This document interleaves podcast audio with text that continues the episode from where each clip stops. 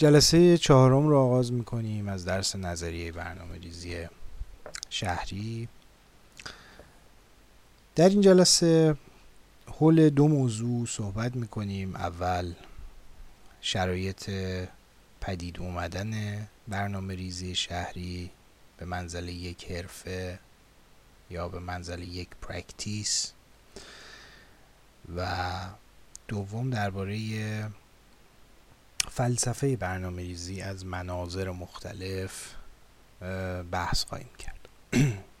بخش اول اختصاص میدم به همین شرایط شکلگیری برنامه ریزی شهری و در این بررسی کار رو به دو قسمت تقسیم می‌کنم. شرایط عینی ظهور برنامه ریزی و شرایط فکری ظهور برنامه ریزی مقصود از شرایط عینی تحولات اقتصادی سیاسی و اجتماعی هستش که منجر به شکلگیری شرایطی شد که برنامه ریزی شهری بایسته شد در اون شرایط. و مقصود از شرایط فکری مجموعه مفاهیم مفهوم پردازی ها گره خوردن چشمانداز ها و discourse های گوناگون به همدیگه بود که دست به دست هم داد در کنار اون شرایط مادی و یا عینی برنامه ریزی شهری رو ایجاب کرد. در بررسی جنبه های فکری من سعی می‌کنم باز مثل بحثایی که در جلسات گذشته و به ویژه جلسه اول هم داشتم بحث رو بیشتر به صورت مقایسه ای پیش ببرم مقایسه با وضعیت ایران و از خلال این مقایسه شاید ما بتونیم به درک بهتری از موضوع برسیم. در بحث از شرایط فکری یا حالا این اسمی که من گذاشتم که مطمئنا هم اسم ناقص و نادرست و مبهمی هست و اصلا این تفکیک عینی و نمی‌دونم فکری قاعدتا یه تفکیک سوری و همین غیر قابل دفاع هستش. صرفا برای فهم بهتر موضوع فکر کردم که از این طریق شاید بشه بهتر کار برد جلو. خب در بحث از شرایط فکری روی سه دقیقه یا سه موقف تکیه می‌کنم. اول یونان باستان مشخصا نفلاتون و ارسطو. بعد از اون اشاره به قرون وسطا می‌کنم و درباره مفهوم شهروندی در قرون وسطا. در بحث یونان هم مفهوم شهروندی در یونان. و نهایتا در عصر رونسانس شکلگیری مفاهیم جدید شهروندی در عصر رونسانس و مدرن بحث خواهم کرد. خب اول بخش اول کار رو با یه سری دادای تاریخی تا جای ممکن من تلاش می‌کنم از این دادای تاریخی خیلی به اختصار یاد بکنم به خاطر اینکه واقعا چیزی نیست که در دسترس نباشه یا کسی ندونه و تاریخ شهر و تاریخ شهرنشینی و تاریخ نمی‌دونم شکل شهر رو اینها رو دوستان همه آشنایی دارن و برخول کسانی که سر این کلاسن مقطع ارشد هستن. پس در مقطع قبلی خوندن یا برحال برای کنکور اگرم رشته نامرتبط بوده برای کنکورشون خوندن یا برحال مطالعه داشتن توی این زمینه و برای همین من خیلی به اجمال برگزار می‌کنم این بحث شرایط مادی رو چون کمابیش روشنه برای دوستان. در صده های 16 و 17 بود که یعنی 1500 خورده ای تا 1600 1700 ما شاهد یک تحولی هستیم از در مناسبات اجتماعی سیاسی در اروپا و خب همزمان با اون تحولات اقتصادی که رخ میده و تغییرات کالبدی رو که ایجاب می‌کنه یا موجب میشه و خب وقتی تغییر کالبدی ایجاد میشه ما همزمان شاهد تحول معنایی هم هستیم در فضاهای شهری. این دوره هستش یعنی در سالهای پایانی صده صده 17 هستش 1680 90 در سالهای پایانی همین دوره است که ما می‌بینیم که رفته رفته اون نظم فودالی هرچه با شتاب بیشتر یعنی نابودی اون نظم فودالی شتاب می‌گیره و اون گیلد هایی که در قرون وسطا وجود داشتند نابود میشن و اون اجتماع اون کامیونیتی قرون وسطایی مزمحل میشه و البته هنوز اینجا ما اون دولت مدرن رو نداریم در صده 16 به این معنایی که بعدها شکل می‌گیره. بلکه با همون سلطنت و حکومت های پادشاهی طرف هستیم. خب وقتی هنوز دولت به معنای مدرن کلمه شکل نگرفته این اون نظام سلطنتی تو حیات اجتماعی مردم هنوز دخلی نداره و وظیفه هم متعاقبا نداره در قبال مردم در قبال تأمین نیازهای اونها هم از بهداشتشون درمان آموزش و غیره. تمامی اون موضوعاتی که جلسه گذشته بهش اشاراتی کرد.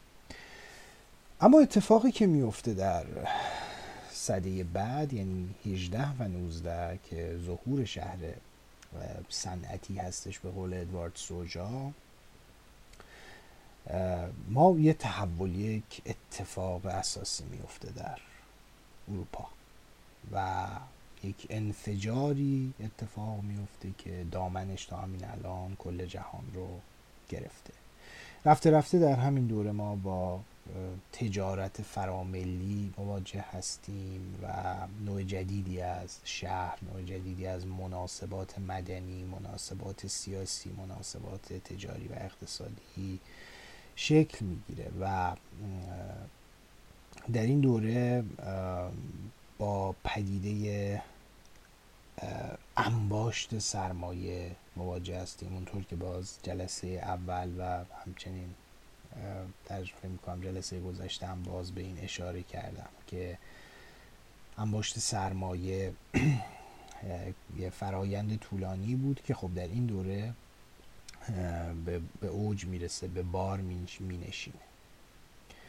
خب حاصل این تمرکز شدید این انباشت مناسبات انباشت روابط انباشت پول انباشت قدرت در شهرهای صنعتی خب هم از سرمایه دار و کارخانداری که به دنبال این هست که یه محصولی رو تولید بکنه و در نتیجه نیازمند اینه که کارگرانی رو اسکان بده و در نتیجه تراکم ساختمونی هم افزایش پیدا می‌کنه تراکم جمعیتی افزایش پیدا می‌کنه و شهرها گسترش پیدا می‌کنن و به طبع اون آلودگی آلودگی هوا آلودگی صوتی آلودگی های بسری آلودگی های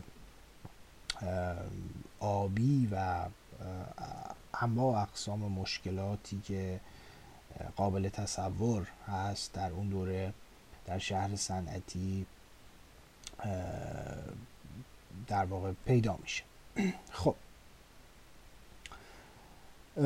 و همین دوره هم هستش که آغاز مهاجرت گسترده مهاجرت های گسترده روستایی به شهر هاست که باز رفته رفته پدیده زاغ نشینی پدیده زیست غیر رسمی رو استارت می‌زنه پدیده ای که همچنان با ماست. بعد از گذشت شاید صد و اندی سال دیویس سال و مناسبات اجتماعی هرچی بیشتر پیچیده میشه در شهر صنعتی با طبقاتی شدن جامعه و تمامی مسائلی که کم و بیش بهش اشاره کردیم.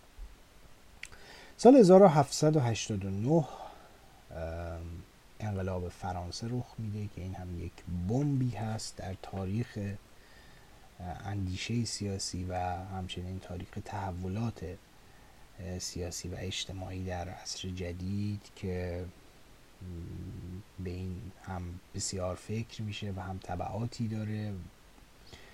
اتفاقی که میفته با انقلاب فرانسه کل مناسباتی که در فرانسه وجود داشت در در واقع در اون کشور وجود داشت متزلزل میشه و و نه فقط فرانسه بلکه به مرور در کل اروپا.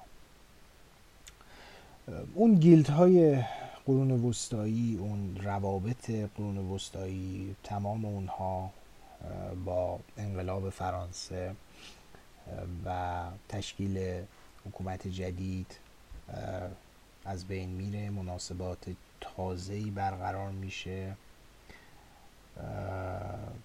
همه نهادهای اجتماعی وارد در واقع به زیل کنترل یک دولت قدر قدرت میرن آرمان های انقلاب فرانسه رو دوستان می‌شناسن در ادامه این بحثم در خصوص اونها صحبت خواهیم کرد. در جلسه اول هم چیزهای من در موردش گفتم. آزادی برابری و برادری آرمان هایی بود که مطرح شده بود. در انقلاب فرانسه و همونطور که اشاره کردم با انقلاب فرانسه که اوج به یه معنا منطق مدرنیته هست و, و تاکید بر به این معنا که سوژه انسانیه که سرنوشت خودش رو تعیین می‌کنه. سوژه انسانی است که چون آزاد است چون وجودش چیزی نیست جز آزادی می‌تواند و باید از آزادی خود دفاع بکنه و فردیت سالها قبلش از طریق تحولات فکری تحولات مادی که قبلا رخ داده بود در حوزه های مختلف در حوزه فلسفه با دکارت در حوزه فلسفه سیاسی با تامس هابز با ژان ژاک روسو با کانت. البته کانت بعد از انقلاب فرانسه است متفکر قبل انقلاب فرانسه نیست. متفکر بعد از انقلاب فرانسه است که حتی در مورد اون تعملات نظری هم داره. و اون رو تایید کرده. گرچه اون رو تایید می‌کنه ذاتش و نفسش رو اما میگه که بهتر بود این اتفاق به واسطه پیامدهاش نمیافتاد کار نداره به حال با اتفاقی که در فلسفه میفته در اقتصاد اون طرف با آدم اسمیت و مکتب در واقع کلاسیک میفته که صحبت کردیم. مجموعه این این اتفاقات رو ما می‌تونیم تبلورش رو به نحوی در آرمان های انقلاب فرانسه و آنچه که در انقلاب فرانسه محقق شد یعنی برجسته شدن فردیت در مقام سوژه آزاد بین ببینیم. خب پیش از انقلاب فرانسه پیش از عصر صنعتی شدن پیش از ظهور شهر صنعتی فردیت معنایی نداشت. به معنایی که در مدرنیته و امروز داره. فردیت از دریچه guild ها و از دریچه تعلقی که افراد به اصناف و guild ها داشتن تعریف می شد اما با انقلاب فرانسه هستش که فردیت تعریف میشه و فردیت در عصر جدید از مبانیش که گفتیم بگذریم در پیوند با دولت مدرن تعریف میشه که انقلاب فرانسه در اینجا نقش اساسی داشت. اگر در سالهای قرن 15 و 16 و 17 سلطنت نهاد سلطنت ارتباطی نداشت با آهاد جامعه با شکلگیری دولت جدید دولت مدرن دولت های مدرن. رابطه ای بین رابطه بیواسطه بین دولت و افراد شکل می‌گیره و این اتفاق بعدی هست که با انقلاب صنعتی انقلاب فرانسه و مدرنیته میفته و به همین ترتیب همونطور که گفتم مفاهیم جدیدی هم متولد میشن یا تغییر پیدا می‌کنن. مفهوم اقتصاد که اگر در دوره یونان و در دوره قرون وسطا یک امر خانگی بود و یک امر خصوصی بود. این بار تبدیل میشه به امری عمومی امری که گسترده میشه و به کل شهر یا جامعه مدنی برمیگرده. همونطور که تا حالا توی اون فایلی که توی گروه برای دوستان فرستادم اگر مطالعه کرده باشید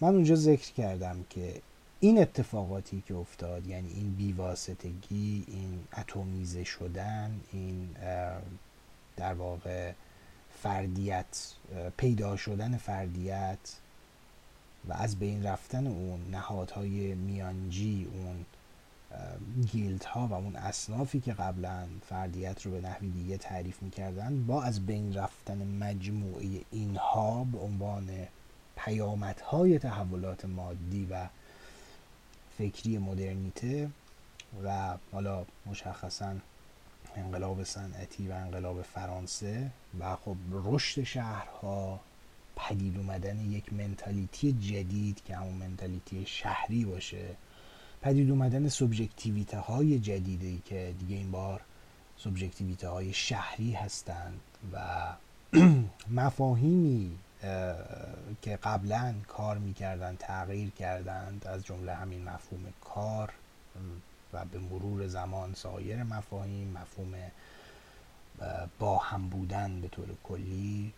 هر مفهوم که شما بخواید دست بذارید در عصر جدید در شهر مدرن صده 19 هم تحول پیدا کرد. همونطور که توی اون فایل هم گفتم تلاش من حالا اونجا این کار انجام دادم. تلاش سه در واقع دیسیپلین سه حوزه فکری رو سعی کردم در این خصوص ترسیم بکنم و من کل این ماجرای برنامه ریزی و اندیشه هایی که در اندیشه های متقدمی متقدمی که میگم اندیشه هایی که از همون بد و پیدایش شهر صنعتی شکل مثل مثلا تفکرات تونی گارنیه یا تفکرات سوریه ماتا و با باغ شهر مثلا ابنزن هاوارد و امثال اینها. یعنی اون این, این تیپ تفکراتی که پیوند خیلی نزدیک و مستقیمی داشت با خود مسئله شهر صنعتی شهر شهری که دارای ویژگی های نوینی است. و حتی های آرمان شهرهایی که وجود داشت مثلا کار شال فوریه یا رابرت اوئن و امثال هم. اینها رو من در پیوند با همین مسئله کلانی می‌دونم که برنامه ریزی شهری یا حالا شهرسازی به یک معنا در پی اندیشیدن به این مسئله بود در کنار جامعه شناسی مثل فردیناند تونیس مثل خود زیمل گورک زیمل که شهر کلان شهر براش اصلا مسئله بود. تا کسایی که توی حوزه مکتب شیکاگو کار می‌کردن بعدها و به حال مجموعه دیسکورس هایی رو ساختند که به مرور زمان تبدیل شد به جامعه شناسی شهری و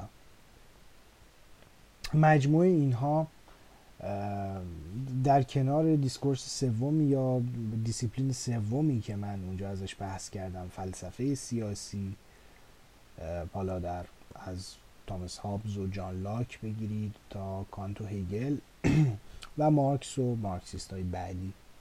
مسئله همین بوده یعنی هر سه این سه تا رشته فکری یا این سه حوزه دانشی یعنی برنامه ریزی شهری جامعه شناسی و یکی از شاخه های منچهب شده از جامعه شناسی شهری. و نهایتا مسئله چیز فلسفه سیاسی. هر سه اینها در در پی یا از پی این مسائلی که عرض کردم پدید اومدن یعنی دست به دست هم دادن اتفاقات گستردهی اتفاقات متعددی و فراگیری در اروپا به ویژه اروپای غربی و این مجموعه باعث شد که حالا در حوزه برنامه ریزی شهری هم متفکرانی ظهور بکنن خب اتفاقی که میفته در حال اگر حالا یه مقدار برگردم به موضوع همون شهر بازرگانی که در صده 16 و 17 و 16 و 17 مطرح بود. ببینید توی این دوره همون گیلد ها گفتم از بین رفتن در حال مزمحل شدن بودن هویت افراد هم داشت تغییر می‌کرد. و اتفاقی که میفته اینه که رشد جمعیت شهر به واسطه مهاجرت و به واسطه به حال زاد و ولد و غیره افراد رو می‌گذاره توی یک موقعیت گمنامی. رفته رفته پدیده گمنامی اتفاق میفته این یه پدیده جدیده در شهر جدید در شهر مدرن در کلان شهر. پدیده دیگه پدیده تنهاییه. اینکه شما در یک شهری داری زندگی می‌کنی که یا در محیطی داری زندگی می‌کنی بدون اینکه دیگه حالا وابستگی خانوادگی بدون هیچ دوستی بدون آشنایی.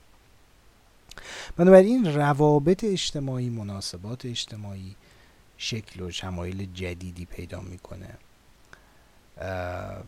قبل از اینها هم دوستان مطلع هستند که ما با طبقه بورژوا مواجهیم که رفته رفته یه طبقه جدیدی در پایان قرون وسطا طبقه جدید بورژوا شکل می‌گیره که یه طبقه خود ساخته است و چیزی رو مدیون اجداد خودش نیست و که حالا این طبقه بورژوا نهایتا در قرن 19 تبدیل میشه به یه وضعیت مستحکمتری پیدا می‌کنه و تبدیل میشه به همون سرمایه داری که حالا این واژه بورژوا توی مثلا واژگان مارکسیستی معنای خاص همین سرمایه داره کسی که دارای صاحب ابزار تولید هست رو پیدا می‌کنه. خب شهرهایی که توی همین قرن در شهرهای قرن 18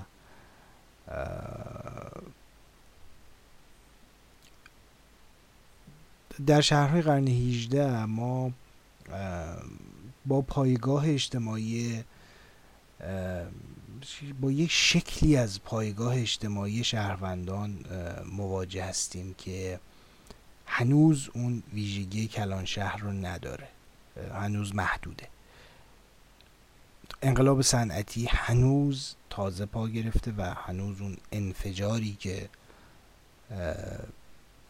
پنجاه سال بعدش مثلا در عواست صده 19850 قرار رخ بده هنوز در 1750 رخ نداده 1750 است اما رفته رفته این اتفاق میفته و جمعیت با, با رشدی که پیدا می‌کنه موقعیت اجتماعی شهرها هم دیگرگون میشه و اون دوتا مفهوم جدید یا موقعیت وجودی جدید برای انسان ها رو پدید میاره و اون موقعیت وجودی جدید مسئله گمنامی و تنهایی. خب از ویژگی های دیگه ای که به هر حال در این شهر صنعتی سالهای 1850 1860 شهر صنعتی قرن 19 پیدا میشه. مسئله شکاف طبقاتی هست در شهر. این خودش رو به شدت نشون میده. این شکاف طبقاتی پدیده های اجتماعی دیگه ای رو همراه خودش میاره. فقر و جرم و جنایت.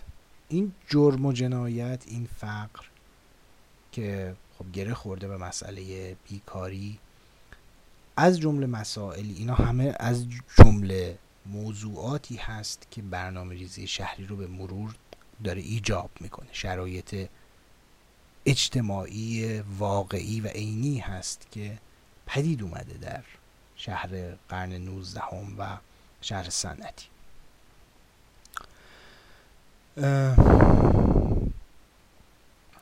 حالا یه اتفاقی هم که میفته و این رو شما می‌تونید در در کار برنامه‌ریزی شهری و منطقه‌ای پیتر هال دنبال کنید. دو شکل متفاوت شهرگرایی و شهرنشینی هستش. در بریتانیا در انگلستان حالا مشخصه مثلا لندن با فرانسه. مسئله گرایش به تمرکز و گرایش به عدم تمرکز است. در فرانسه یا مثلا در اروپای قاره البته داریم غربی رو صحبت می‌کنیم گرایش به سمت یه جور تمرکز بیشتر هست. این گرایش غالبیه که به حال در اون شهر وجود داشته در اون سنت. و تراکم و ارتفاع و رشد عمودی در شهرهای بریتانیا اون گرایش بیشتر به سمت فضاهای باز و تراکم کمتر وجود داشته. این سنت Anglo-American هست توی آمریکا هم. همین ویژگی رو می‌بینیم. با شدت خیلی بیشتر مثلا تو تئوری Broadacre City رایت می‌بینیم. فرانک لوید رایت می‌بینیم این رو. بعد در همین دوره هم هست که پدیده حومه‌نشینی مطرح میشه که این هومنشینی هم یه جور عیونی نشینیه. یعنی افرادی که ثروت بیشتری دارن از مراکز فقیرتر یا از مرکز پر, پر از دود و آلودگی خارج میشن و به هومه های شهر میرن. و خب یه جور تفکیک یعنی شهر به لحاظ فضایی اون شکاف طبقاتی خودش رو در فضای شهری هم باستاب میده. و شما می‌بینید که در فضای شهری هم ما با خوش بندی های شغلی مواجه هستیم با گروه بندی های منزلتی قومیتی و یه جور تقسیم شهر بر اساس سبک زندگی و خب سبک زندگی هم کاملا مبتنی هست به میزان جیب و درآمد افراد. بنابراین این این تحولات دیگه ای بود که رخ میده در شهر صنعتی. با ظهور شهر صنعتی ما دو تا گروه جدید رو هم می‌بینیم در عرصه شهر. از یک طرف سرمایداران خب صنعتی اینا رو قبلا هم یه اشاراتی کردم و از طرفی هم کارگران غیر این همون دو چیز بورژوا و پرولتاریایی که مارکس ازش صحبت می‌کرد. و خب تمام تلاش تمام کوشش بورژوازی مصروف همین هستش که تا فاصله اجتماعی و فاصله فیزیکی بین خودشون و کارگران رو تا جایی که می‌تونن افزایش بدن.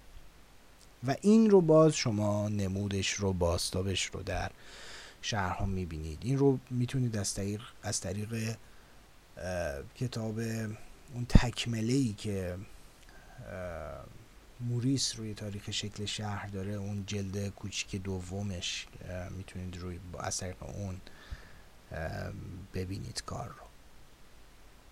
و به حال باستاب اینها رو هم شما می‌تونید ببینید. چرا؟ به خاطر اینکه خب اون محلات فقیرتر اون محلات کارگری عرصه ای بود برای اقسام و انواع آلودگی های مختلف و خب بهداشت و تهویه مناسبی نداشت بهداشت مناسبی نداشته و به شرایط مساعدی نبوده برای زندگی. به همین ترتیب مسئله مسکن پدید میاد توی شهر صنعتی. و شهرها شهرهای صنعتی با تمام این ویژگی ها و مشکلاتی که گفتم از گمنامی و تنهایی گرفته تا شکاف های اجتماعی و طبقاتی و فضایی تا شکل گرفتن بدمسکنی و غیره تمام این این مسائل باعث میشه که برنامه ریزی شهری به عنوان یک مکانیزمی برای کنترل کردن این وضعیت ظهور بکنه و برنامه ریزی که در قرن بیستم و عمدتا بعد از جنگ جهانی دوم مطرح میشه اون اون مجموعه اون منظومه یا اون نوشتارهایی که ما می‌خوایم در موردش بحث کنیم برمیگرده به اون دوره. یعنی ما از 1945 به بعد قرار در مورد نظریه پردازی هایی که اون دوره شروع میشه ما در مورد اونها قرار صحبت بکنیم. اما فعلا داریم در مورد شکلگیری نهاد برنامه ریزی و ریشه هاش هم اشاراتی می‌کنیم. اندیشیدن به اینکه چه باید کرد برای این بلبش و چه باید کرد برای این بدمسکنی برای این عدم بهداشت برای این, این حد از آلودگی نطفه های این اندیشه رو شما در همون قرن 19 می‌دونید و می‌شناسید خیلی از تفکرات متقدم برنامه ریزی رو از پاتریک گدس گرفته تا همین تونی گارنیه تا ابنزن هاورد و خیلی های دیگه که می‌شناسید و کاراشون رو خوندید. خب در همین زمینه وردورث که ببخشید وردورث که کسی دیگری هستش ورث ویژگی های شهر صنعتی رو این عوامل ذکر می‌کنه. تقسیم کار گسترده تاکید بر نوآوری فقدان پیوندهای عاطفی با محله و محلات و اجتماعات کوچیک. اتکا بر شیوه های کنترل اجتماعی مثل پلیس نیروهای انتظامی تعامل با افراد دیگه بر اساس نقش و کارکرد اونها. یعنی اگر در دوره قرون وسطا یا حتی در مثلا سده 15 و 16 ارتباطات انسانی شکل دیگه ای داشت در دوره شهر صنعتی و ظهور شهر صنعتی و در قرن 19 و بعدش قرن 20 شکلی از کارکردگرایی حتی در مناسبات انسانی و مراودات انسانی شکل می‌گیره. نظام خانواده که پیش از اون وجود داشت مختل میشه یا کنار گذاشته میشه. بسیاری از کارکردهای سنتی خانواده به مؤسسات بیرونی منتقل میشه و تحرکات اجتماعی زیاد میشه. مسئله موبیلیتی یا همین رفت و آمد و تحرک به یه دغدغه به مرور زمان تبدیل میشه به واسطه جدایی که بین محل کار و محل سکونت پدید میاد. و خب هر محل کار کاری نیازمند خدماتی هست و همین ترتیب هر محل سکونتی نیازمند خدماتی هست وصل کردن پیوند بین این دوتا در شهر یعنی مسئله موبیلیتی به پدیده به یک مسئله به موزل تبدیل میشه و در قرن بیستم به ویژه نیمه دومش با رشد خودروهای شخصی به اوج می‌رسه و به یکی از دقدقه های برنامه ریزی شهری تبدیل میشه مسئله حمل و نقل موبیلیتی و رفت آمد. و به همین ترتیب شهر تبدیل میشه به عرصه ای که در اون با ارزش ها و باورهای مختلفی مواجه هستیم.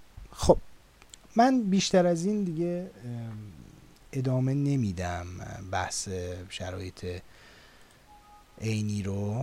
به خاطر اینکه اینها رو می‌شناسید و خب زیاد هم در موردش خوندید. اما در ادامه به اون شرایط فکری می‌خوام یک اشاره بکنم. سعی می‌کنم به اجمال این کار رو انجام بدم. در سه سطح یونان باستان قرون وسطا و مدرنیته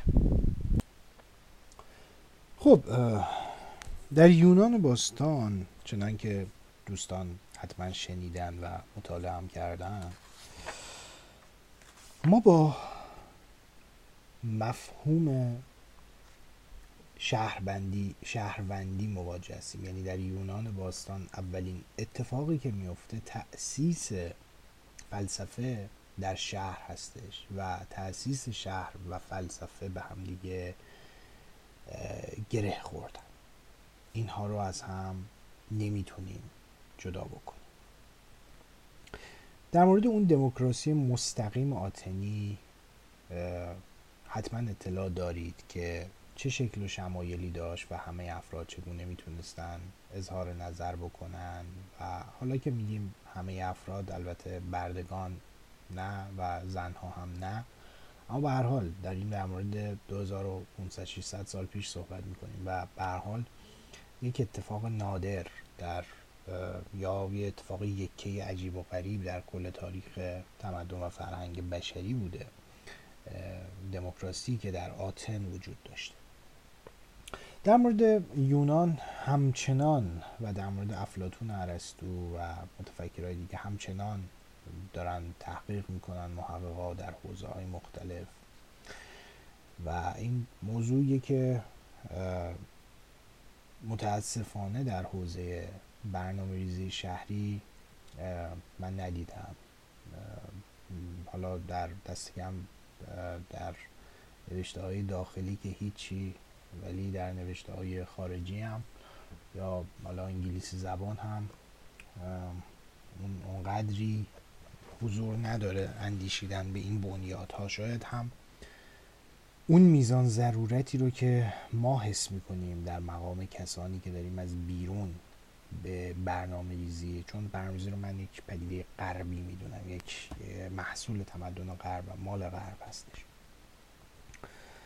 ما چون به عنوان کسانی که این رو گرفتیم و مفاهیمش رو داریم استفاده می‌کنیم و به شکل درون ماندگار از فرهنگ خودمون از تاریخ و سنت خودمون نزده بیرون چون اصلا بنیادهاش رو نداشتیم و نداریم هنوز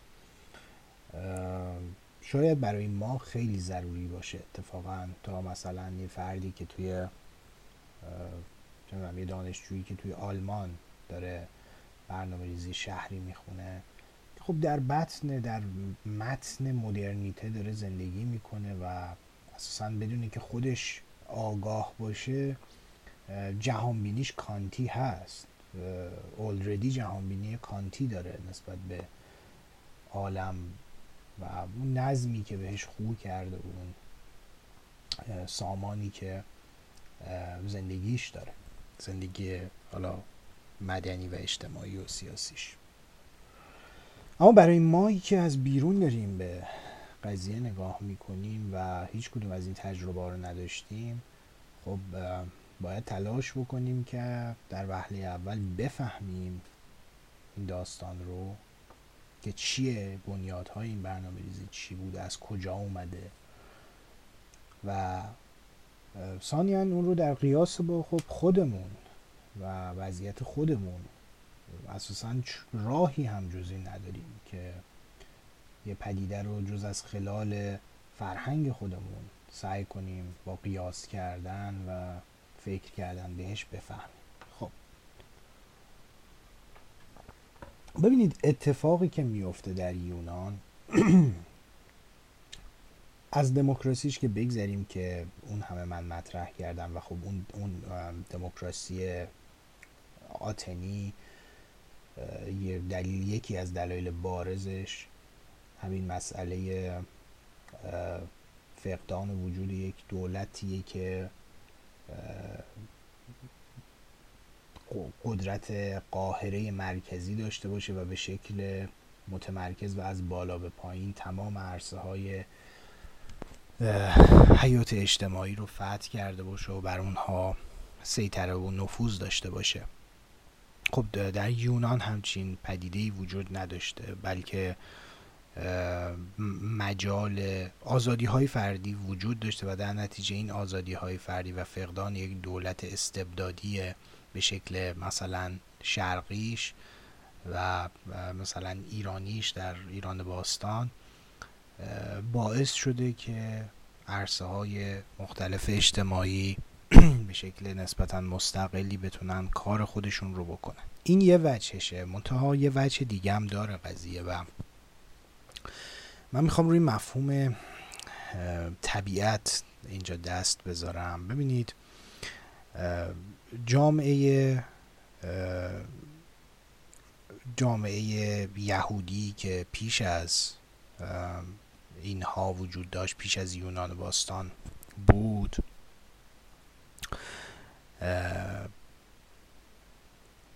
اونها تأکیدی رو که می‌کردند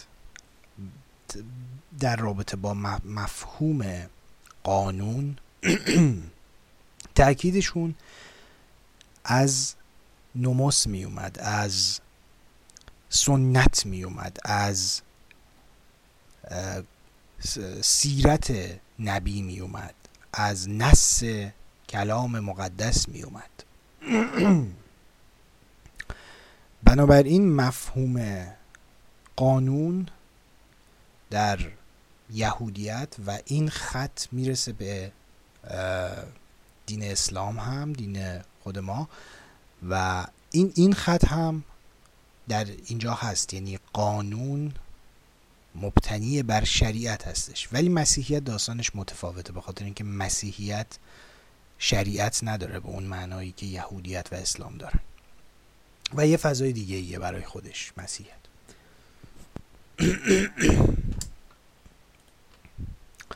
چه اتفاقی میفته در یونان؟ وقتی افلاتون یا حالا سقرات و بعدش ارسطو میاندیشن به طبیعت میاندیشن به فوسیس. بلا فاصله در خلال اندیشیدن به این مفهوم طبیعت جایگاه انسان رو هم مورد اندیشه قرار میدن و در به جایگاه انسان در مناسبات شهروندی هم فکر می‌کنن. اگر به دو کتاب اصلی افلاتون و ارسطو نگاه بکنیم یعنی پولیتیا که به جمهور ترجمه شده و معنیش یعنی همین شکل فرمان روایی شکل حکومت کردن. و کتاب سیاست ارسطو وقتی به این دوتا کتاب نگاه بکنیم مسئله اصلی این دوتا کتاب اینه که آقا بهترین شکل اداره جامعه اداره شهر کدومه؟ اون چه شکلی از اداره جامعه می‌تونه ما رو برسونه به سعادت؟ و این پرسش محوریه. یعنی فلسفه و تعقل فلسفی حالا ما من میگم تعقل فلسفی چون شیوه های دیگه تعقل هم داریم. فلسفه ولی مال یونانه. هیچ اقلیم دیگه ای فلسفه نداشته به اون معنای یونانی کلمه. فلسفه و تعقل فلسفی در بنیاد به مسئله جایگاه انسان به مسئله مناسبات شهروندی فکر کرده و فکر می‌کنه. بنابراین فلسفه و شهر و مسئله این این دو مسئله به همدیگه گره می‌خورن اون مناسبات شهروندی که فلسفه یعنی افلاتون ارسطو جمهور و سیاست بهش فکر کردن و در موردش نظریه پردازی کردن مبتنی بر قانون این مناسبات شهر حالا این قانون در نزد یونانی چیست؟ در نزد افلاتون و ارسطو چیست؟ در نزد یهودیت و, و دین یهودی چیه؟ اینجاست دیگه. اینجاست که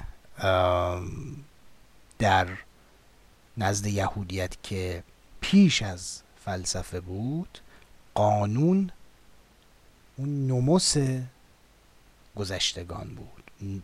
قانون اون چیزی بود که رسیده بود. اون ماترک ماترک از اون چیزی که برجا مانده از گذشتگان.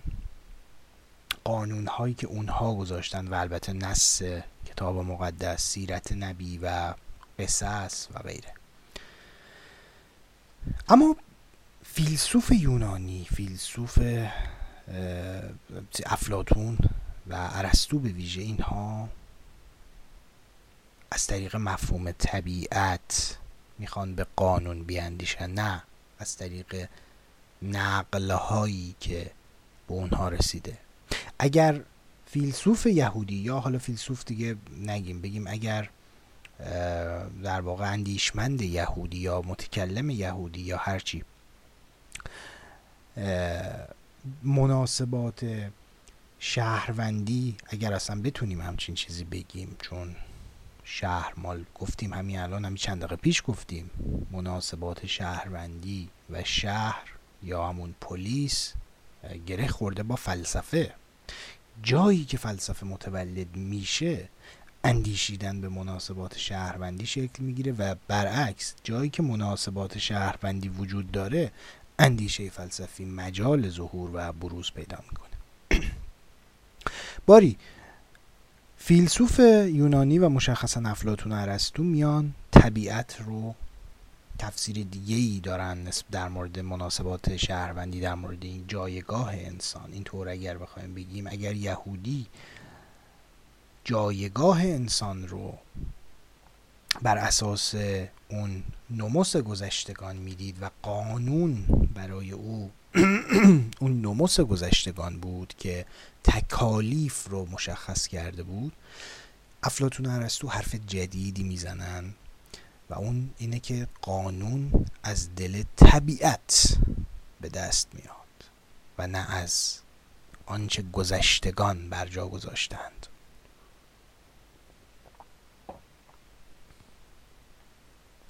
اینها معتقد هستند که و معتقد بودند یعنی به افلاتون و ارسطو که هر کسی در این عالم یک جایگاه مشخصی داره. در این کیهان در این طبیعت که اینا بهش اشاره می‌کنن یک جایگاه مشخصی در سلسله مراتب عالم یا کائنات داره و قانون و اجرای قانون یا اجرای حق بازگرداندن حق هر کسی یا اجرای عدالت بعد اینطور گفت اجرای عدالت بازگرداندن حق هر کسی به اوست. به اون فردی که دارای اون حق هست. این حق رو کدام قانون تعیین می‌کنه؟ قانون طبیعت. برخلاف دیدگاه یهودی که می‌گفت این حق رو و در نتیجه جایگاه هر انسان رو قانون قانونی تعیین می‌کنه که برآمده از نموس گذشتگان است برآمده از سنت هستش سنت به معنای سیرت نبی و نص کتاب مقدس و غیره.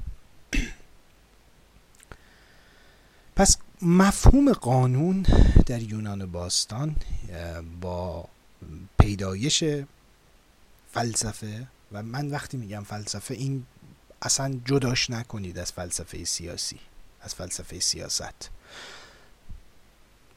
های افلاتون اخلاق نیکوماخوس ارسطو سیاست ارسطو اینها کتابایی هم در خصوص اندیشیدن به فلسفه سیاست در مورد اندیشیدن به جایگاه انسان در مناسبات اجتماعی.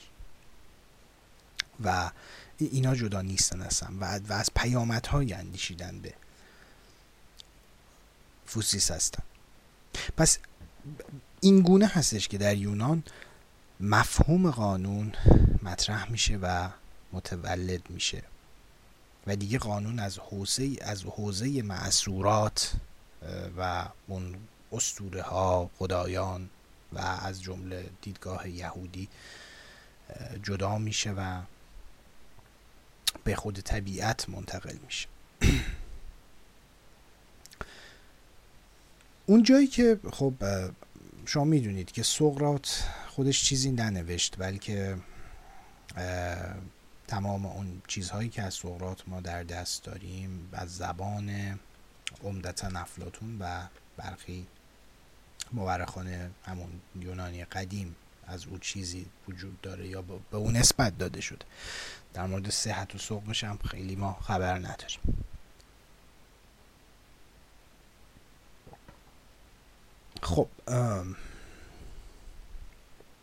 ببینید وقتی که سقرات افلاتون توی کتاباش سقرات یکی از چهرهای اصلی محاوراتش هست چون افلاتون کل کارهاش محاوره است در قالب گفتگو داره می نویسه و کل کتاب به شکل گفتگو پیش میره و از خلال گفتگو قرار حقایقی بر خواننده روشن بشه. کار سقرات گفتگوی اقلانیه توی اینجا. و وقتی میگیم سقرات سقرات کاراکتریه که افلاتون داره حرفای خودش رو می‌ذاره تو دهان او در واقع.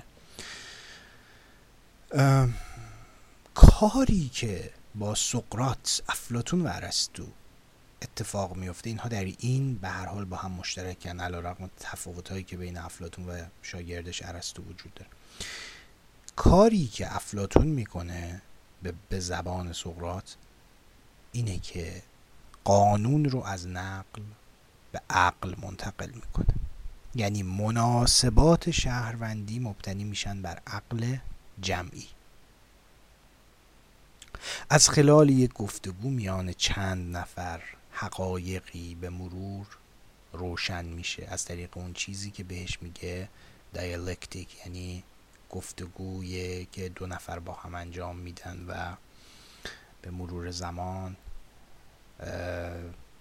می‌رسن به اون حقایقی که در روز ازل حالا در استور شناسی افلاتونی یا در جهان شناسی افلاتونی خاطره ای از اون حقیقت که در ذهن افراد نقش بسته بوده و بعد که اومدن تو این عالم محسوس فراموش کرده بودند اون حقایق رو. باری کار نداریم این رو. پس مناسبات شهروندی با افلاتون تبدیل میشه به یعنی مبتنی میشه استوار میشه بر عقل جمعی. اگر مثلا من گفتم ما با از طریق مقایسه کار رو باید پیش ببریم تا روشنتر بشه اما اگر مثلا برید به سمت شرق دور یا حتی همین ایران بودا کنفسیوس یا همین بوزرجمهر و تمام این فیگورایی که جملات قصارشون حالا این ور ور بعضا به چشم می‌خوره. اگر اینها رو ببینید اینها کسانی هستند که حقایق نه به نحو دیالکتیکی به نحو گفتگویی به نحو عقلانی بلکه به نحو غیبی یا به شکل خاصی به هر حال یک شکلی از عرفان. حقایق به اینها می‌رسه و اینها حکمایی هستند که خیلی التزامی به گفتگوی عقلانی ندارند بلکه عقل عاقل کل هستند عقل کل هستند دانای کل هستند و به خاطر اینکه به سنت ها به قصص آشنایی دارند و به هر حال شاید ارتباطی هم با عالم متافیزیک به گفته خودشون در اون دوره حالا با اون متافیزیک پیشا فلسفی که اون دوره مثلا در بودیسم بوده داشتن. پس یک اتوریتهی ملاک و مبنا بوده که این حکما به اون اتکا داشتند. اما کاری که افلاتون می‌کنه به بیان سقراط یا حرفش رو در زبان سقراط می‌ذاره. میگه که آقا هیچ اتوریته ای ندارم جز عقل. و من برخلاف بودا برخلاف کنفسیوس برخلاف چه می‌دونم بوزرجمهر برخلاف زرتشت من آدم نادانیم این رو میگه. میگه من نادانم. می‌دانم که هیچ نمی‌دانم. فقط این رو می‌دونم.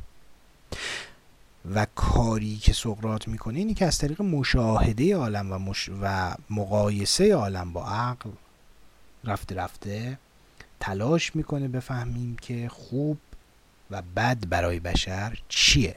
ما حقایقی وجود داره که اون حقایق رو باید از خلال گفتگوی اقلانی جمعی بهش برسیم.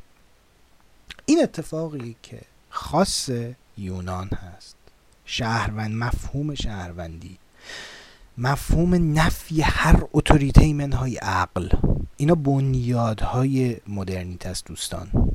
اما چند تا گشت باید اتفاق بیفته تا اینها تبدیل بشه به آرای کانت. چند تا گشت لازم داره. اون چند تا گشت رو جلسه اول اشاره کردم. خود این آبستن مدرنیت است. آبستن تفکرات مدرن آبستن سوژه ظهور سوژه مدرن هستش. توی اینها نهفته هستش اینها. خب پس گفتیم با تدوین فلسفه بحث قانون هم چی میشه؟ پدید میاد. و حالا این نکته بعدی که می‌خوام اشاره بکنم چیه؟ اینه که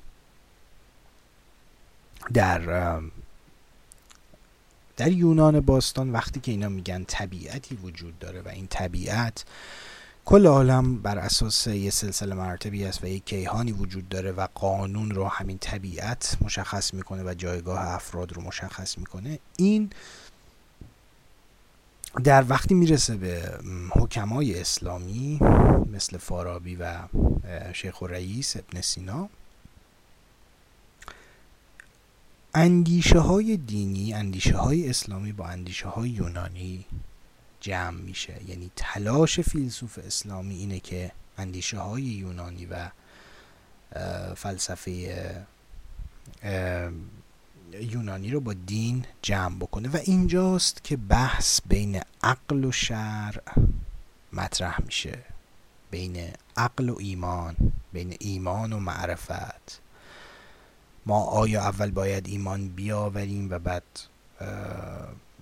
برویم به سراغ معرفت یا نه؟ ما به محض اینکه ایمان بیاریم همزمان معرفت بر ما نازل میشه.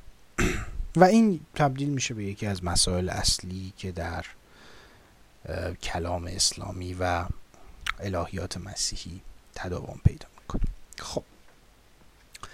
پس نکته که جنبندی بکنم از یونان. دو وجه داشت یونان. یک وجهش در مورد دموکراسی صحبت کردیم. یعنی اون اتفاقاتی که اتفاقات تاریخی که خب به شکل عینی وجود داشت. وضعیت اجتماعی یونان آتن دموکراسیش فردگراییش و اینکه هیچ دولتی نبود که نفوذ خیلی گسترده ای بر شهر داشته باشه و مردم رو له بکنه زیر چرخ دنده هاشون طور که مثلا در استبداد کوروش یا داریوش ما وجود داشت. این یه نکته نکته دوم تصوری که از مفهوم قانون با کار افلاتون ارسطو و سقراط پدید اومد و اون استخراج قانون از طبیعت بود و اینکه یک حق طبیعی یا یک جایگاه طبیعی افراد دارن در کیهان و این قانون هم از دل همین طبیعت در میاد و طبیعت تعیین می‌کنه قانون رو. و اینجاست که اندیشیدن به مسئله شهر و مناسبات شهروندی و جایگاه افراد شکل می‌گیره و قانون برجسته میشه. و برای رسیدن به پرسش هایی که در رابطه با جایگاه جایگاه افراد مطرح هست از جمله اینکه فضیلت فضیلت چیست عدالت چیست شجاعت چیست و همین پرسش اساسی عدالت چیست که مهمترین پرسشیه که در کار ارسطو و افلاتون مطرحه. در از خلال اندیشیدن به اینها هستش که راه دستیابی به حقیقت دست کم در افلاتون افلاتون متقدم. چون افلاتون هم حالا یک تحولی داشته ولی نه به این معنی که کل اندیشش رو کنار گذاشته. در رابطه با نحوه رسیدن به حقیقت در اوایل و سالهای حالا جوانتر بودنش دست کم به یه شکلی از آموزش به طریق منطقی حالا یا به طریق یه شکلی از گفتگوی اقلانی خیلی اعتقاد قوی داشته. در سالهای پایانی یه خورده میره به سمت همین شهود و مرید و مرادبازی و اینجور داستان ولی به هر حال در ارسطو که کل اینکه تو حقیقت رو از خلال روش می‌تونی بهش برسی در افلاتون متقدم هم از خلال روش دیالکتیکی یعنی گفتگوی جمعی و گفتگوی عقلانی و تیکی کردن به همین عقل می‌تونی به حقیقت برسی. این این رو می‌تونیم بگیم که به حال جز وجود مشترک افلاتون و ارسطو دستی کم افلاتون متقدم و ارسطو بوده. خب. این یه جمعبندی درباره یونان باستان و وقتی که ما گفتیم برنامه ریزی شهری که یک پدیده مدرنه و اتوریته این برنامه مبتنی بر قانون. مهمترین نکته ببینید کلا برنامه ریزی کردن اون شکلی که در اروپا داره اتفاق میفته اون رو دیگه داریم صحبت می‌کنیم. این رو فراموش نکنید. برنامه ریزی مبتنی بر یک شبکه ای از سیستم های پشتیبان حقوقی و قانونی باید وجود داشته باشه تا برنامه ریزی بتونه کار بکنه. بنابراین یکی از شروط امکان کار کردن برنامه ریزی یا دست یا کلیتر بگیم اصلا. یکی از شروط امکان ظهور برنامه ریزی. شکلگیری یک سیستم قانونیه. و سیستم قانونی چگونه شکل می‌گیره؟ یکی از پایهاشو من اینجا گفتم. اف... یونان باستان افلاتون و ارسطو. بنیادهای اندیشیدن به قانون. بنیادهای مدرنیتر رو تو شما اینجا می‌تونید ببینید. این منتقل میشه به روم. در روم پرورده میشه ترجمه میشه این متون به لاتین. روی مفهوم آزادی و حق و حقوق. متون بسیار ارزشمندی تولید میشه و یک سنت حقوقی در غرب. از طریق روم منتقل میشه به جهان غربی. حالا این زرافت های خیلی گسترده ای داره و ما نمی‌رسیم به تفصیل در مورد یونان بحث کنیم. من ارجاع میدم شما رو به چند تا کار چند تا کتاب. از جمله به کتاب اخلاق نیکوماخوس افلات ارسطو ارجاعتون میدم علاوه بر اون دو کتاب دیگه ای که گفتم سیاست و جمهور جمهور مال افلاتون دو تای دیگه مال ارسطو. شما اخلاق نیکوماخوس اونجا فصل پنجش در مورد عدالت هست. اساسا به نظر من میشه تاریخ شکلگیریه. یعنی این این هم یک شاخص برای خودش در کنار این روایتی که خب من الان ارائه کردم این تفسیری که من الان ارائه کردم. شما می‌تونید از خلال فصل پنج کتاب اخلاق نیکوماخوس و مسئله عدالت که او مطرح می‌کنه به عنوان خب کتاب اخلاقه و عدالت مقصود چیه در اون کتاب؟ همونطور که اول گفتم میگه بازگرداندن حق هر کس به دارنده اون حق. دو تا سنت در فردای فوت ارسطو شکل می‌گیره بعد از این کتاب. یک سنت غربیه. شما می‌تونید این سنت غربی رو پی بگیرید که چگونه این می‌رسه به مسیحیت. این, این, این, این تفسیری که ارسطو می‌کنه از عدالت به منزلی پدیده اخلاقی و وقتی حواستون باشه و وقتی ارسطو و یونانی از اخلاق صحبت می‌کنین اخلاق اجتماعیه. اخلاق فردی نیست. و سنت دیگه که می‌رسه به فلسفه اسلامی و ادامه پیدا می‌کنه و مثلا کتابای مختلف اخلاقی که نوشته میشه مثلا کتاب ابن مسکویه رازی یا کتاب مثلا اخلاق ناصری و غیره اینم یه سنت برای خودش. یعنی ما پیگیری این دو سنت باز می‌تونه به ما بینش خیلی عمیقی بده در مورد نحوه شکل گرفتن برنامه ریزی شهری در غرب. و گفتم مقصود چیه دیگه؟ مستقیم نیست. اینا همه علل به قولی معده هستند عللی هستند که جمع میشن روی هم و باعث میشن شکل گرفتن پدیده های بعدی رو. برای همینه من به مجموع اینها میگم شرایط امکان شکل گیری برنامه ریزی حالا من چون تا اینجاش اومدم یه اشاره کلی هم بکنم به اون جریان ولی تحقیق مفصلتر با خودتون.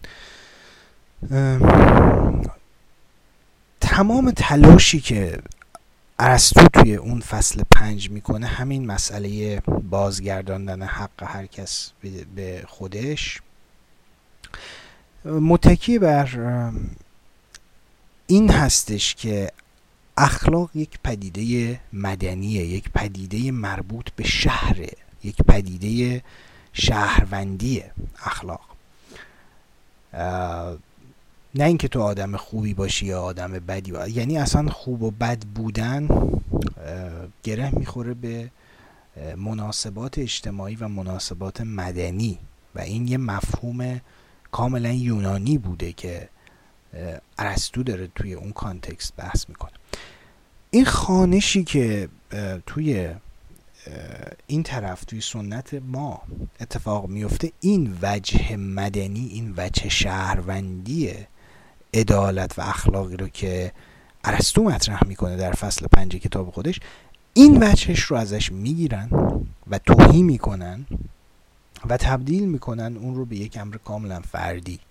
اینه که بعد مثلا اوجش رو شما در کل سنت سنت های عرفانی ما می‌بینید. مثلا در داستان هایی که در مورد ابو سعید ابوالخیر هست یا داستان مثلا شمس و مولانا در حتی در خود حافظ مثلا یه شعری مثل جور شاه کامران گر بر گدایی رفت رفت.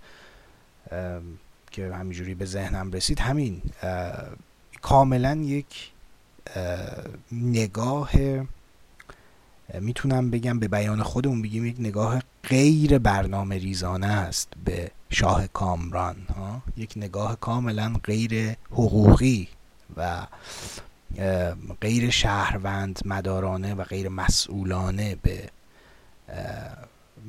به شمون شاه و به پدیده زندگی اجتماعی و غیر است یعنی می‌خوام بگم که اتفاقی که میفته در این دوتا سنت در سنت ما توهی میشه از اون وجه مدنی و وجه شهروندانش و این تبدیل میشه به یعنی از بعد از فارابی دیگه کم کم این اتفاق میفته.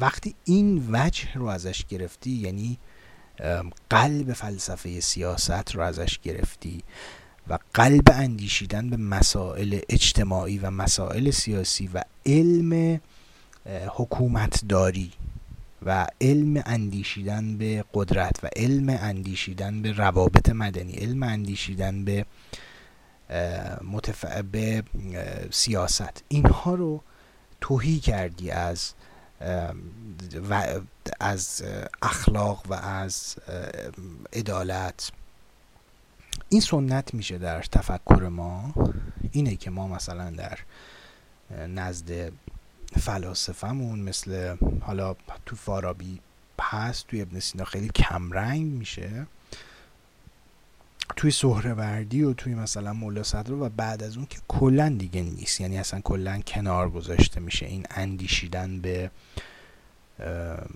فلسفه عملی اون چیزی که بهش میگیم فلسفه عملی به فلسفه سیاسی بهترین شیوه حکومت داری چیه؟ مناسبات اجتماعی بهتره چگونه تنظیم بشه؟ و اون مجموعه اون اموری که در یونان باستان گره خورده بود به فلسفه. ولی خب در سنت غربی این کنار گذاشته نمیشه به ویژه توی روم خیلی تقویت میشه این مسئله حقوقی و اندیشیدن به مناسبات انسانی و در واقع حقوق و قوانین. و این ادامه پیدا می‌کنه از خلال سنت مسیحی که خودش یک داستان طولانی و مفصلی که نمی‌رسیم بهش بپردازیم. می‌رسه به عصر جدید به دست فیلسوفای مدرنیته که در مورد اونها صحبت خواهیم کرد. خب پس این خیلی خلاصه من در مورد یونان هم گزیده ای از افلاتون گفتم و هم گزیده ای از ارسطو. حیفم میاد یه نکته دیگر رو هم در مورد یونان باستان نگم چون همه اینا دوستان همه اینا دارم نطفه های برنامه ریزی شهری رو براتون باز می‌کنم. اینا نطفه های برنامه شهری ریشه های برنامه شهری اینجاها شکل گرفته. این نیستش که چون شهر صنعتی آلوده بود خب برنامه شهری به وجود اومد. نه این هزار سال پشتش فکر بوده هزار سال سنت بوده یک فرهنگی بوده و همینجوری که آلودگی اینجا مگه نبود توی ایران؟ مگه هزار تا گرفتاری نبود؟ چرا نهاد برنامه ریزی شکل نگرفت؟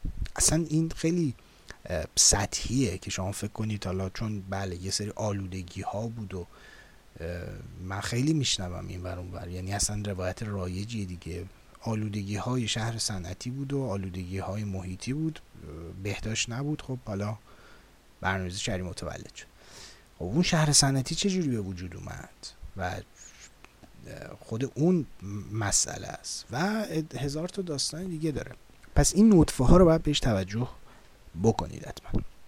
یه نکته دیگه که حیفم میاد به عنوان نکته سوم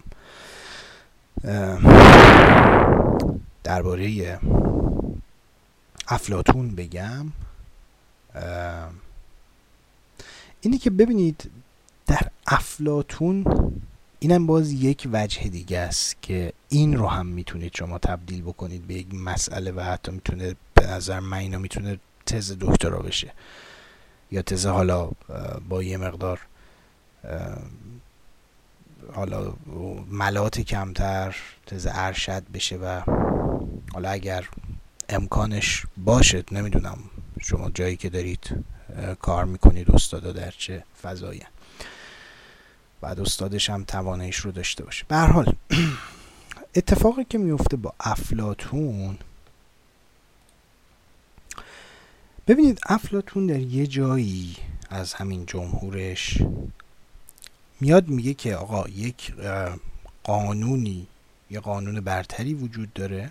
این یه وجهشه.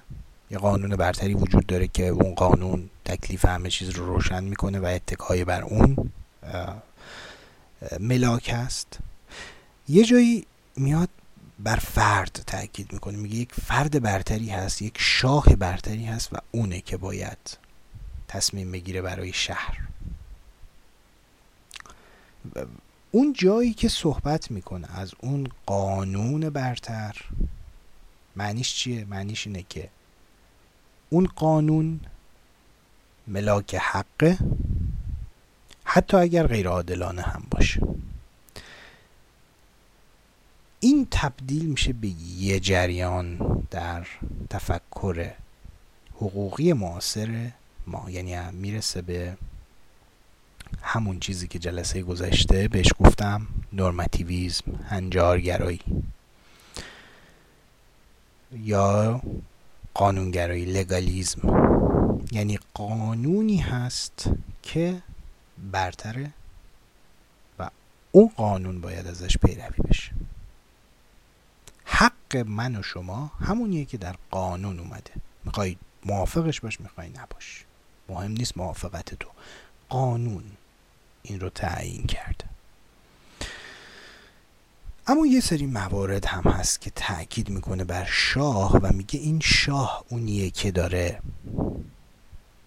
تعیین می‌کنه همه چیز رو. این شاهی که تصمیم می‌گیره چه چیزی قانون بشه چه چیزی نباشه. اصلا تصمیم شاهی که قانونه. حق تصمیم شاه هست. یعنی حق رو تصمیم شاه داره تعیین می‌کنه. اینجا چیه؟ اینجا تاکیدش میره روی مسئله اراده حاکم. میره روی تصمیم حاکم. و این اون چیزیه که ما در اون سنتی که جلسه دوم گفتیم در برابر هنجارگرایی بهش گفتیم اراده گرایی یا تصمیم گرایی و این اتفاق سومیه که من حیف آمد نگم. این هم یکی دیگه از نطفه هاست. ببینید هم نطفه لگالیزم و هم نطفه سوبژکتیویزم در دل فکر افلاتون وجود داره. چنانکه اندیشیدن به قانون بر اساس طبیعت هم یکی دیگه از وجوه تفکر یونانی از جمله افلاتون و به ویژه ارسطو هست و تأکیدی که می‌ذارن روی تعقل و اتوریته. خب این سه تا نکته به نظر من و مقایسه کردن اینها با سنت خودمون به خوبی می‌تونه ما رو روشن اما در ادامه یه اشاره مختصری هم بکنم به قرون وسطا. خب ببینید برای قرون در مورد قرون وسطا من باز به دو وجه اشاره می کنم یه وجهش ویژگی هایی هستش که در مورد شهر قرون وسطایی ماکس وبر مطرح کرده و خیلی رساله معروفی هست و در موردش هم خیلی نوشته شده. از جمله می‌تونم اشاره بکنم به کتاب موانع رشد سرمایهداری در دوره قاجار مال آقای احمد اشرف که یه تحقیق خیلی خوبی است به حال قابل خوندن و قابل تعمل خب. ببینید در اونجا ماکس وبر این وجه اولش رو بگم حالا وجه دومش رو هم در مورد این پارتیشن بندی قدرت بهش اشاره می‌کنم. ببینید وجه اول اینه که اجتماع شهری که ماکس وبر میگه در جوامع غربی و در قرون وسطا به ویژه وجود داشت میگه پنج تا ویژگی داره. خب یه سری حالا ویژگیاش مثل برج و بارو که کار نداریم دومین ویژگیش بازاره. سومین ویژگیش وجود انجمنهای مستقله چهارمیش قانون اساسی مشخصی که وجود داره. حالا این قانون اساسی رو اشتباه نکنید خلط نکنید با قانون اساسی دولت های مدرن. اینا مستقل بودن دیگه قانون های مستقل انجمن های مختلف. و پنجمین ویژگی دادگاه های متشکل از اهالی شهر و حکومت مستقل بوده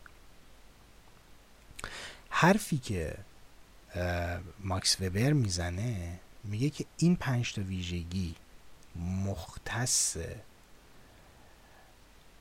شهر یا اجتماع شهری غربی بوده. این اتفاق در حکومت های شرقی از جمله ایران نیفتاده این حرفی که ماکس وبر می‌زنه و خب کسانی هم از این استفاده می‌کنن. از جمله اینها میگن ماکس وبر این رو میگه. میگه اون نظام پاتریمونیال و زور سالار و قدرت سالار اساسا امکان شکلگیری اجتماع شهری رو نمی‌داده در جوامع شرقی. و در اتفاقی که میفته در جوامع غربی اینه که ما با مفهوم شهروندی مفهوم citizen مواجه بودیم. مفهوم burgher که گفتم بورژوا از دل این در میاد. مفهوم شهرنشین و مفهوم شهروندی متولد میشه در متولد میشه که وجود داشته. نطفه های یونانیش رو الان بررسی کردیم. یونانی و رومیش رو. و ولی در قرون وسطا این وجود داشته. یعنی این این دوتا مفهوم وجود داشته و دقیقا همین دوتا مفهوم دوتا مفهوم یعنی که به گفته ماکس وبر قایب بودن در شهرهای شرقی.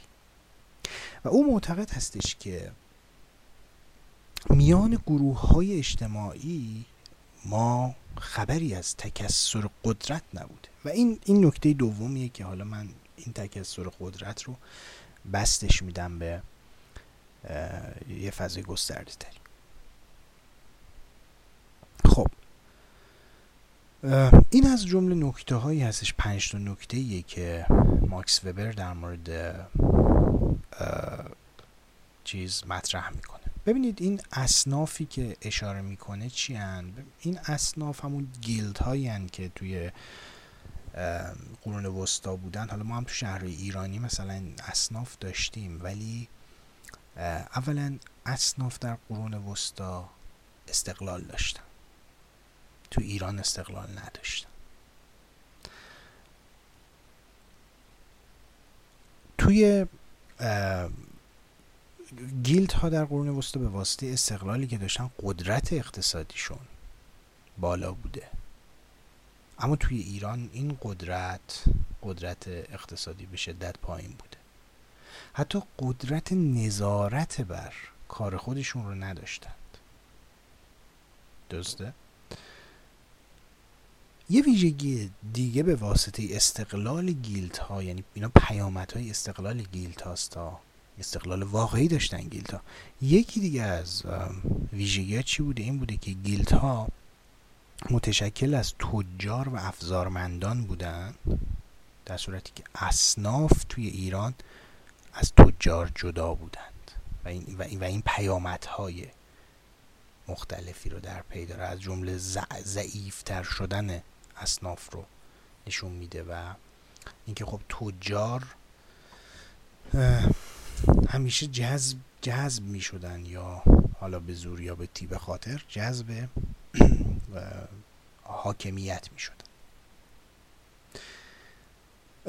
معمولا حتی در ایران داریم صحبت می‌کنیم رؤسای این اصناف سمت ها و پست های حکومتی داشتن. و اکثرشون مباشرهای مالی حکام بودن.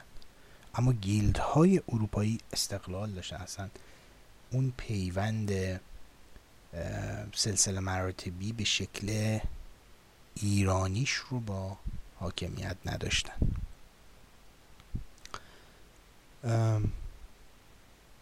انتخاباتی وجود داشته یعنی توی guild ها انجمن وجود داشته که رؤسای guild ها رو اونا انتخاب می‌کردن. ولی رؤسای اصناف توی ایران منصوب می‌شدن. یعنی سران حکومت اون رو انتخاب می‌کردن. گیلد ها توی قرون وسطا به واسطه استقلالی که داشتن اساسا با طبقه روحانیت جدا بودن یعنی پیوندی نداشتن با کشیشا. اما توی اصناف ایرانی گره خورده بوده به روحانیت. این این دوتا گروه اصناف با روحانیت.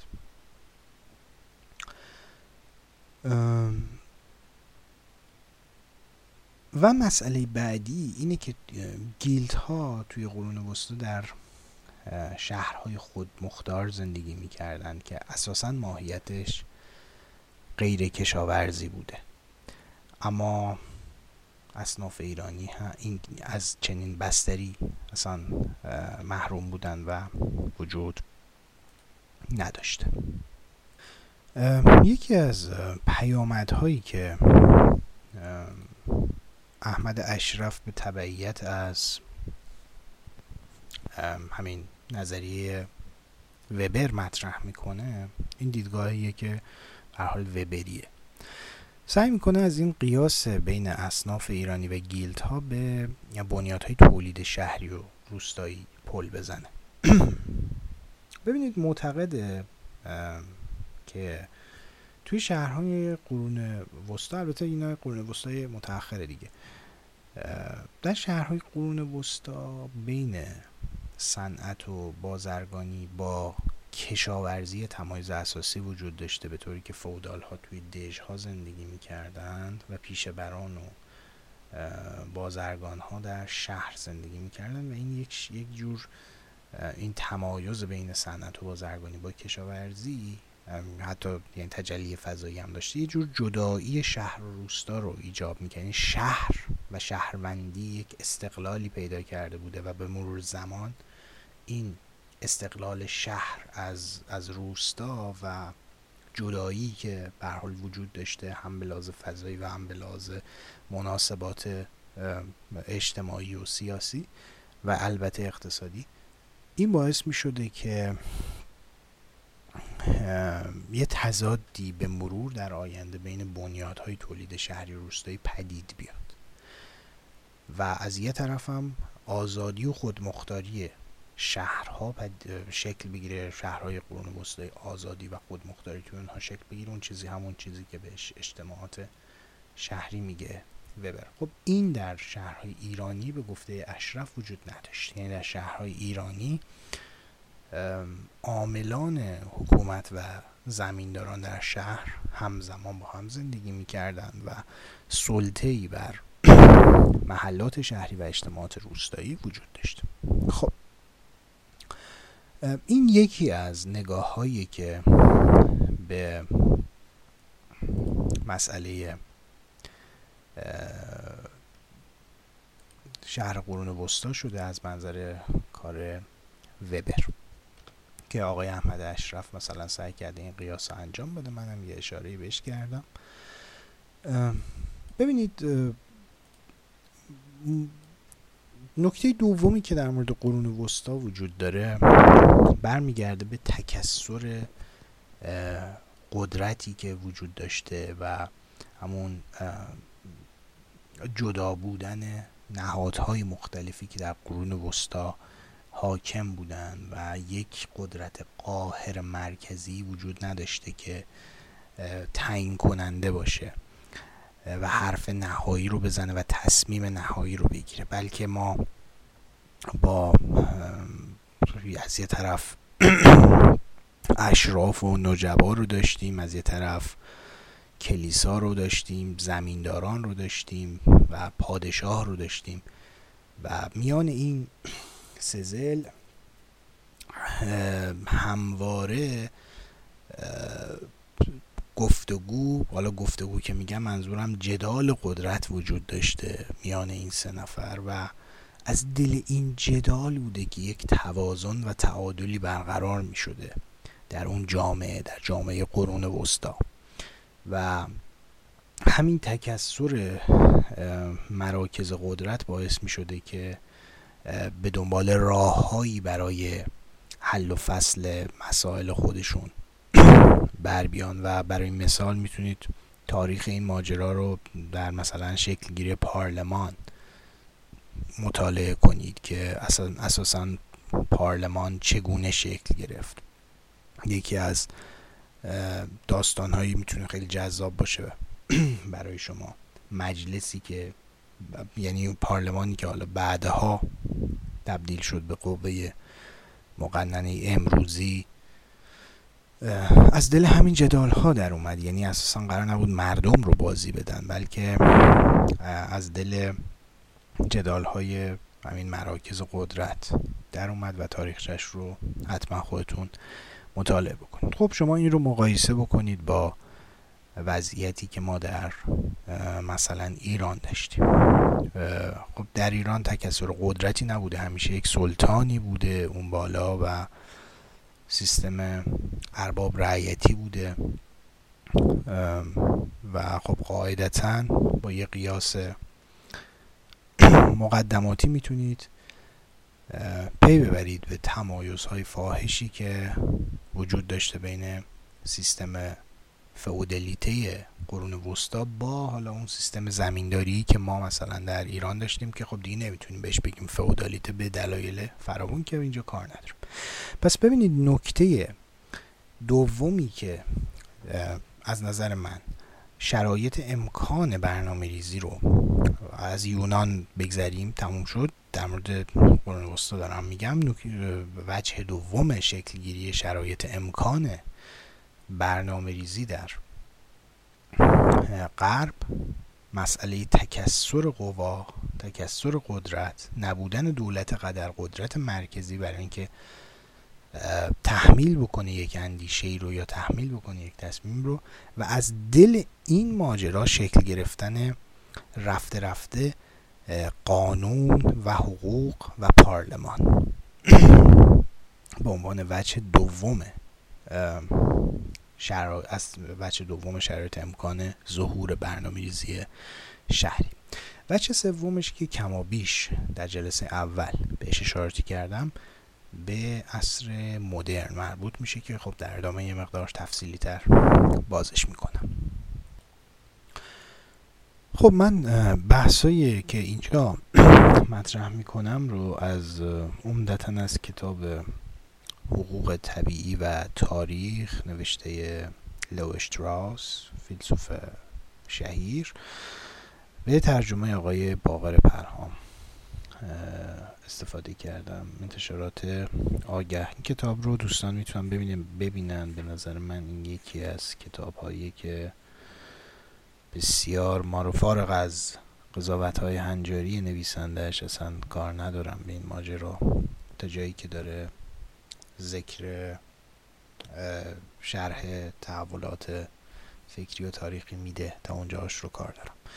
می‌تونه یکی از متون پایه‌ای برای شناخت برنامه ریزی شهری مدرن باشه این کتاب به باور من. و با این کتاب ما خیلی چیزا برامون روشن میشه و متوجه میشیم که شرایط امکان ظهور برنامه ریزی چی بوده. من یه مختصری حالا عرض می‌کنم مطالعه تفصیلی ترش به عهده خود دوستان. خب. ببینید در مورد یونان اشاره کردم که دقدقه ارسطو و دقدقه افلاتون در کتاب هاشون در کتاب پولیتیا پولیتیا یا جمهور و کتاب سیاست اینه که بهترین نظام سیاسی چیه و چگونه می‌توان به سعادت و خوشبختی رسید؟ در نظام در چه نظام سیاسی می‌توان به یک مناسبات شهروندی برپا کرد که در اون خوشبختی افراد محقق بشه؟ این آغاز فلسفه سیاسی افلاتون هست که عرض کردم همونطور که قبلا هم با پرسش هایی مثل فضیلت چیست و عدالت چیست مطرح میشه و بعد در مورد شهر ناظر بر شهر هستش ناظر به پلیس هستش. و باز هم اشاره کردم در بخش قبلی صحبتم که اخلاق نیکوماخوس ارسطو به ویژه که در فصل پنجمش به عدالت اشاره کردم و دو شاخه متفاوتی که بعد از او در جهان غرب و سنت اسلامی شکل گرفت. اخلاق ذاتا سیاسیه.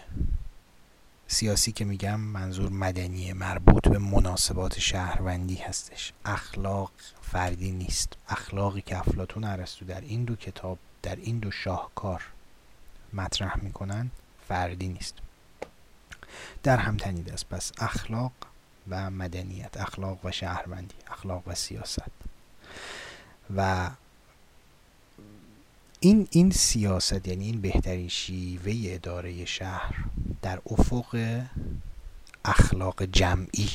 وقتی میگیم اخلاق دیگه بدونید یعنی جمعی یعنی مدنی یعنی شهروندی. پس این سیاست این بهترین شیوه فرمان روایی در افق اخلاق داره مطرح میشه. این رو ترجمه بکنید به زبان مثلا ببرید توی زیل فلسفه ملا صدرا یا مثلا ببرید توی نزد ابو سعید خیر اینا اصلا این توضیحات رو نمی‌تونن بده یعنی با دستگاه مفهومی و فلسفی اونها اینا توضیح داده نمیشه که بهترین شیوه فرمان روایی رو ما بخوایم نمودش فکر بکنیم و نظریه بدیم. اینا در اینها کار نکردن. خب. حالا اینکه آیا این اینا لو اشتراس این رو میگه میگه اینکه آیا ما می توانیم بشر رو به سعادت برسانیم یا نه؟ بر اساس این چیزی که گفته شد بهترین شکل فرمان روایی یونانی میگه نه. یونانی میگه بهترین شیوه دستیابی به حکومت ممکن نیست و اون مدینه فاضله ای که افلاتون ترسیم کرده صرفا یک افق هست که قرار نیست محقق بشه. اینها معتقد هستند تنها در یک شرایط شرایطی که یک مشیت الهی مثلا فارابی شرایطی که یک مشیت الهی بخواد تعلق بگیره این نظام آرمانی افلاتونی می‌تونه محقق بشه. این نظام پس ممکن نیست در به دست بشر در این عالم پیاده بشه و تحقق پیدا بکنه. این صرفا قرار یک چیز آرمانی بمونه. این قرار یک چیز یک چیز فاضله بمونه. بشر اصلا نمی‌تونه تصرفی بکنه به اون شکل در وضع موجود در اندیشه یونانی که معتقد هست یک طبیعتی در کار است و قانون رو او تعیین کرده یا در اندیشه فلسفه اسلامی. بشر قرار نیست خودش به دست خودش بیاد این افق رو این مدینه فاضله رو پیاده بکنه. این صحبت رو اشراس می‌بره به در همین کتابش بحث می‌کنه میگه که با ماکیاولی و تامس هابز. مدرنیته با این دو نفر آغاز میشه. البته تشتتی است در یکی از آثارش ماکیاولی رو می‌دونه اصل در یکی از آثارش هابز رو. حالا کار نداریم ما به این بحث. هر دوش رو ما در نظر بگیریم. اما میگه در اینجا که این ماکیاولی کاری که با ماکیاولی نیکولاس ماکی... ماکیاولی میفته چیه؟ اینه که اساسا این مدینه فاضله به اون معنای افقی که قابل دسترسی و قابل اجرا نیست در نزد یونانی و در نزد فارابی این کنار گذاشته میشه و ماکیاولی صحبت از واژه‌ای می‌کنه به اسم فورتونا همون بخت. و معتقد هستش که نیمی از امور مربوط به بخته و نیمی از امور مربوط به اراده خود انسان. و انسان می‌تونه خیلی از کارها رو نیمی از کارها رو خودش با اراده خودش انجام بده. و این بختی که این فورتونایی که ماکیاولی ازش صحبت می‌کنه که یه مفهومی مفهوم گسترده هستش در اون دوره این به, به معنای باز یونانی کلمه نباید این رو بگیرید. این بخت هم باز چون در معنای یونانی کلمه یا در معنای مثلا فارابی و اسلامیش این گره می‌خوره با یک مشیت مثلا یا گره می‌خوره با یک نیروی عظیمتر از انسان مثل مثلا مشیت الهی در کار فارابی. ولی در کار ماکیاولی این بخت قابل این افسارش رو بشر می‌تونه بگیره به دست. رام شدنیه یعنی چیزی نیست که به اراده مافوق بشر گره خورده باشه. اشتراس میگه این مدرنیت است. اندیشه تصرف اندیشه اعمال اراده به واقعیت. ساختن واقعیت بر اساس اون چیزی که بشر اراده کرده. برخلاف تصور و تفکر یونانی و تفکر باستانی. و اگر در نزد یونانی بزرگترین فضیلت بشر این بود که مطابق با کسموس مطابق با کیهان مطابق با نظم و هماهنگی زندگی بکنه و بر اساس اون خودش رو هماهنگ بکنه. ماکیاولی و البته از اون طرف هم هابز و بعد دیگرانی که باز جلسات گذاشتم بهش اشاره کردم می‌گفتن نه این نظم طبیعی در کار نیست که اون بیرون نظمی در نظم رو ذهن ما انسان هاست که داره میده به بیرون و نظم یک چیز ذهنیه یک امر ذهنیه و این ما آدم ها هستیم که داریم به بیرون از خودمون معنا میبخشیم با قدرت ارادمون برای تصرف در طبیعت. ما انسان ها سرور طبیعت هستیم به واسطه قدرت تعقل و اراده خودمون. و دیگه تابع نظم و تابع قدرت خدا یا لوگوس نیستیم. بلکه ما انسان ها می‌تونیم با توانایی که داریم عالم رو تعریف بکنیم. و این همون سوبژکتیویسمه این همون موضوعیه که قبلا بهش اشاره کردم. سوژه مدرن اینجا داره صحبت می‌کنه. پس با ماکیاولی اتفاقی که از یک طرف میفته اینه که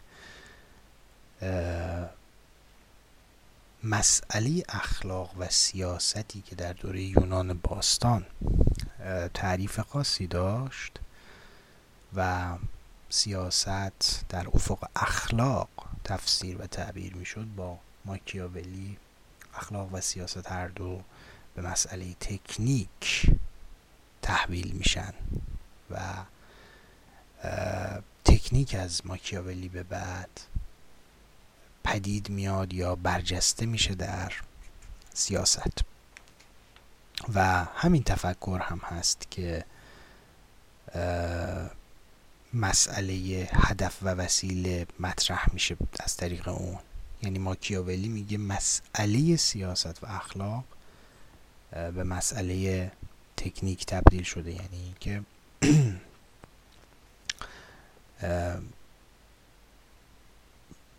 برخلاف یونانی که مدینه فاضله براش یک افق بود و قرار نبود به این مدینه فاضله برسه انسان بلکه یک نظام حکومتی که یه افق قرار نیست بخواد. یعنی هدفی نیست که بخواد براش تلاش بکنه که پیادش بکنه در واقعیت تحققش بده جامعه عمل بهش بپوشونه.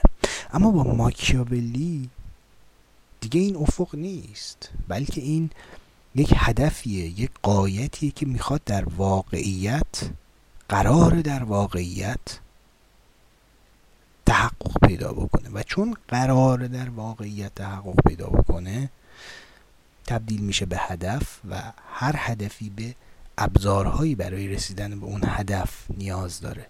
اینجاست که عرض کردم سیاست و اخلاق میشه تکنیک یعنی روش رسیدن به هدف.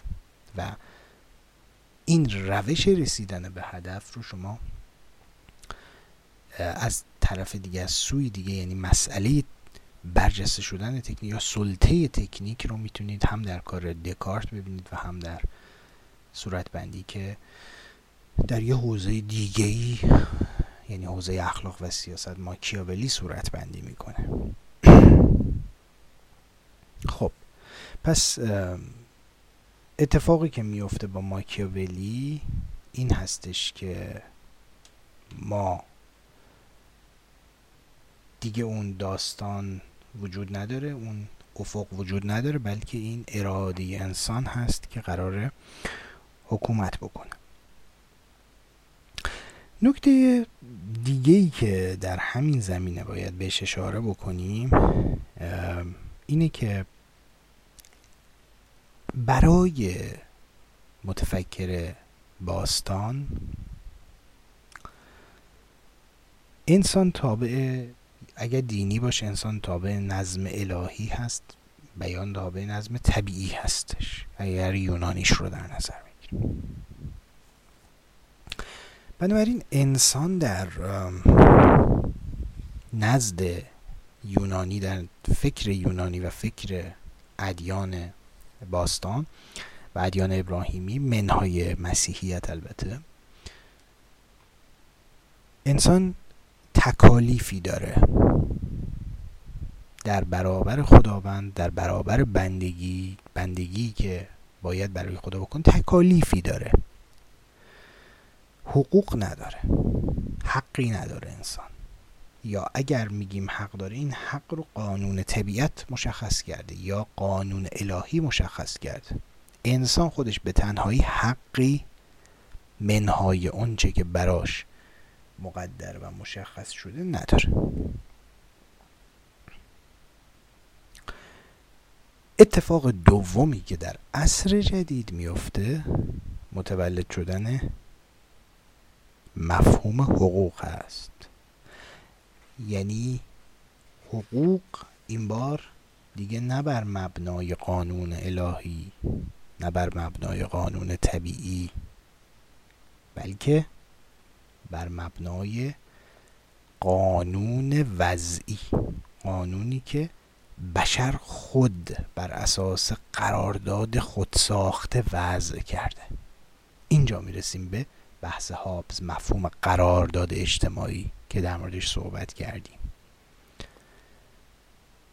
و وقتی که ما یک قراردادی رو اومدیم بستیم با حاکم که این قرارداد خود خواسته است و هرچه حاکم اراده کرد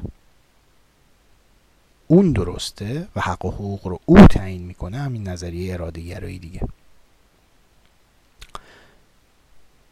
ما اما در برابر این اطاعتی که قراره از حاکم بکنیم از او چی می‌خوایم؟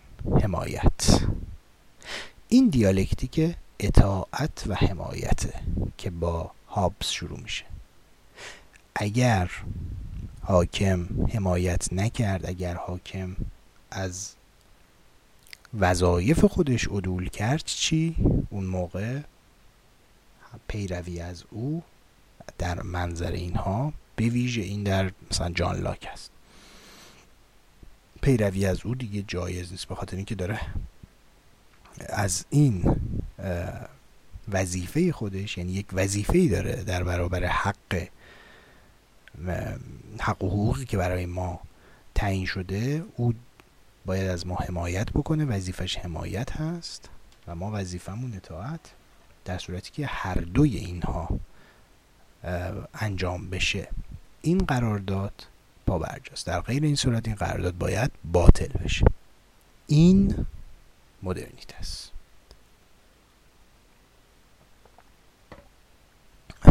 قانون همونطور که جلسه قبلم گفتم در نظریه دولت ما لگالیسم قانونگرایی یا هنجارگرایی رو داریم از یک سمت و از یک سمت اراده گرایی یا تصمیم گیری تصمیم گرایی که گفتم ریشاش به نحوی در خود افلاتون هم هست. هر دوی اینها دو تفکر مدرن هستند. یعنی تفکری که داره میگه که انسان بنیانگذار است. انسان مجموعه از حقوق و قوانین رو در ذهن خودش می‌سازه وضع می‌کنه و بعد عالم خارج رو مطابق می‌کنه با اون قوانینی که خودش وضع کرده. این مدرنیت است دوستان. این مدرنیت است یعنی اون رئالیسم حقوقی رئالیسم قانونی که در دوران ارسطو و افلاتون وجود داشت به اون معنا که قانون از طبیعت می اومد و حق افراد آن چیزی بود که طبیعت مقدر و معین کرده بود اون دیگه کنار گذاشته میشه و در عصر جدید قانون آن چیزی می شود که بشر وضع کرده در طی یک سری قراردادها. و عالم حالا باید لب این این لباسی رو که بشر در ذهن خودش دوخته این باید بر, بر تن عالم بشه بر عالم خارج بشه. قانون چی میشه پس؟ ایدالیستی میشه. ایدالیستی نه به معنای آرمانی و اینها منظور این نیست. ایدالیستی به این معنا که منشأ قوانین دیگه عالم خارج نیست بلکه حوزه اون ذهن سوژه از سوژه بنیانگذار هستش. از ایده هایی برمیاد این قوانین که بنیاد اونها در خواستگاه اونها بنیاد اونها واضع اونها وضع کننده اونها سوژه مدرن هست. انسان آزاد هست. سوژه جای خدا نشسته در عصر جدید. و یکی دیگه از ویژگی ها ویژگی هایی که در عصر جدید میفته عصر مدرنیته میفته در کنار حالا این کاری که تامس هابز و ماکیاولی کردن مسئله حقوق طبیعی.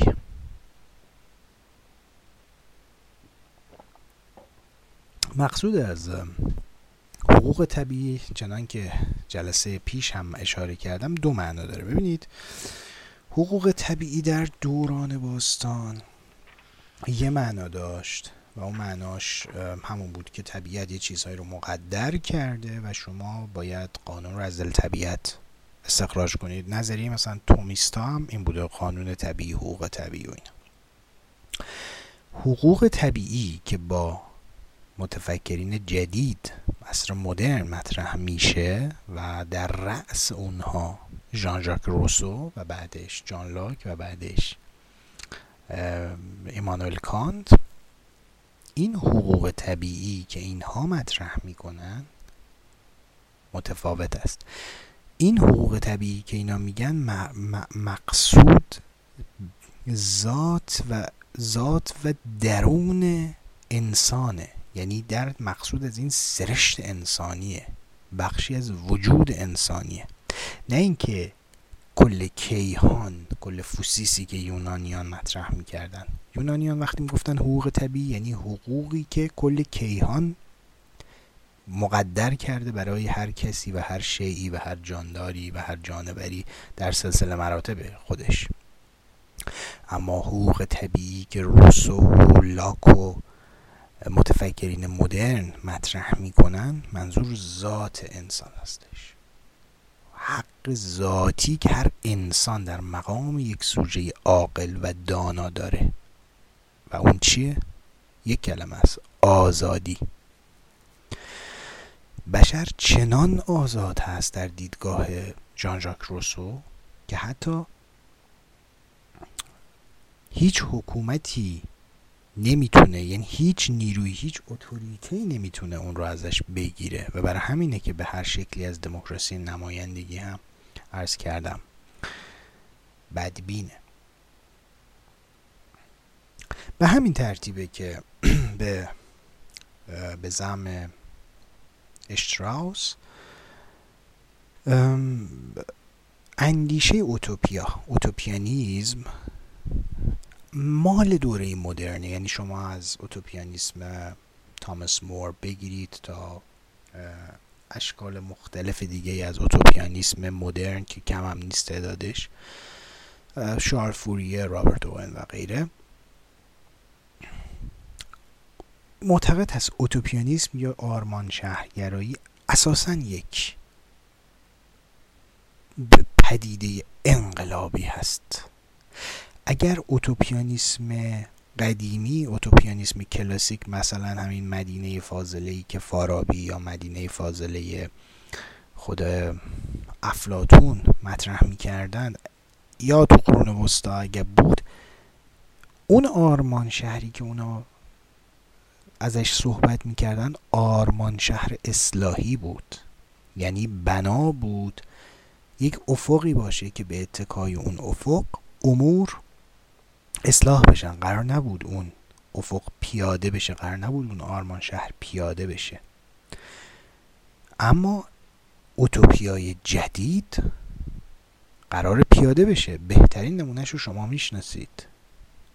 کاری که اوتوپیانیست شهری انجام دادن. رابرت اوون محقق کرد ایدش رو. ابنزن, ابنزن هاوارد محقق کرد ایدش رو. بخش بزرگی از ایده های لوکوربوزیه پیاده شد. ببینید اتفاق ببینید چه اتفاقی افتاد. اینا بنیادهای برنامه ریزی شهری دوستان. اینا بنیادهای برنامه ریزی شهری.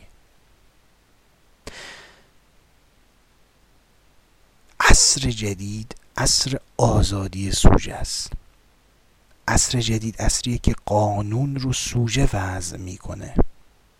حق و حقوق مبتنی بر قانونی است که وضع کننده اون سوژه است. انسان قدرت داره و اراده داره که در عالم بیرون از خودش تصرف بکنه. از دل این مجموعه است که اوتوپیانیزم می‌تونه ظهور بکنه. که لوکوربوزیه می‌تونه ظهور بکنه که برنامه ریزی شهری می‌تونه ظهور کنه دوستان. برنامه ریزی شهری برای این می‌تواند ظهور کند که سوژه متولد شده حقوق و قوانینی متولد شده بشر قدرت تصرف در واقعیت رو پیدا کرده و حقوق ایدالیستی شده. ایدالیستی به معنی اینکه سوژه داره وضع می‌کنه. این مجموعه اتفاقها دست به دست هم داد و برنامه ریزی رو ممکن کرد. بشر می‌تونه در واقعیت دست به تغییر بزنه. بشر می‌تونه واقعیت رو بسازه. بشر می‌تونه واقعیت رو رقم بزنه. به واسطه اینکه اوست که در مرکز عالم اوست که قدرت تصرف داره. اگر یونانی فقط مشاهدگر عالم بود انسان مدرن سوژه مدرن در عالم تصرف می‌کنه و برنامه ریزی شهری محصول این اندیش است که می‌تونه در عالم واقع می‌شود در عالم واقع تصرف کرد. می‌شود و باید میشودش اول این میشودش باید توجیه بشه. بایدش اون شرایط عینیه. آلودگی ها و مشکلات بهداشتی و نچرخیدن چرخ انباشت و انباشت سرمایه و نیاز به باز تولید کردن نیروی کار و تمام اینا. اینا میشه بایدش. چرا باید برنامه ریزی کرد؟ به این دلایل باید برنامه ریزی کرد. چرا می‌شود برنامه ریزی کرد؟ دلایلش اینایی بود که تا الان گفتم. خب یک اتفاق دیگه هم که باز این هم در امتداد همین صحبت هامونه این جدایی بین فکت و ارزشه که جدایی بین فکت و ارزش یعنی امر واقع و امر ارزشی یعنی امری که مربوط به ارزش های ماهاست ارزش داوری های ماهاست. این جدایی هم در تفکر عالم جدید عصر مدرن اتفاق میفته و مخصوصا با وبر خیلی خیلی برجسته میشه. البته هایدگر این رو قبول نداره که این جدای فکت و ارزش با عصر جدید متولد شد البته هایدگر دیدگاهی خوب خودش رو داره و یه مقدار هم حالا شاید یک قریب هم باشه.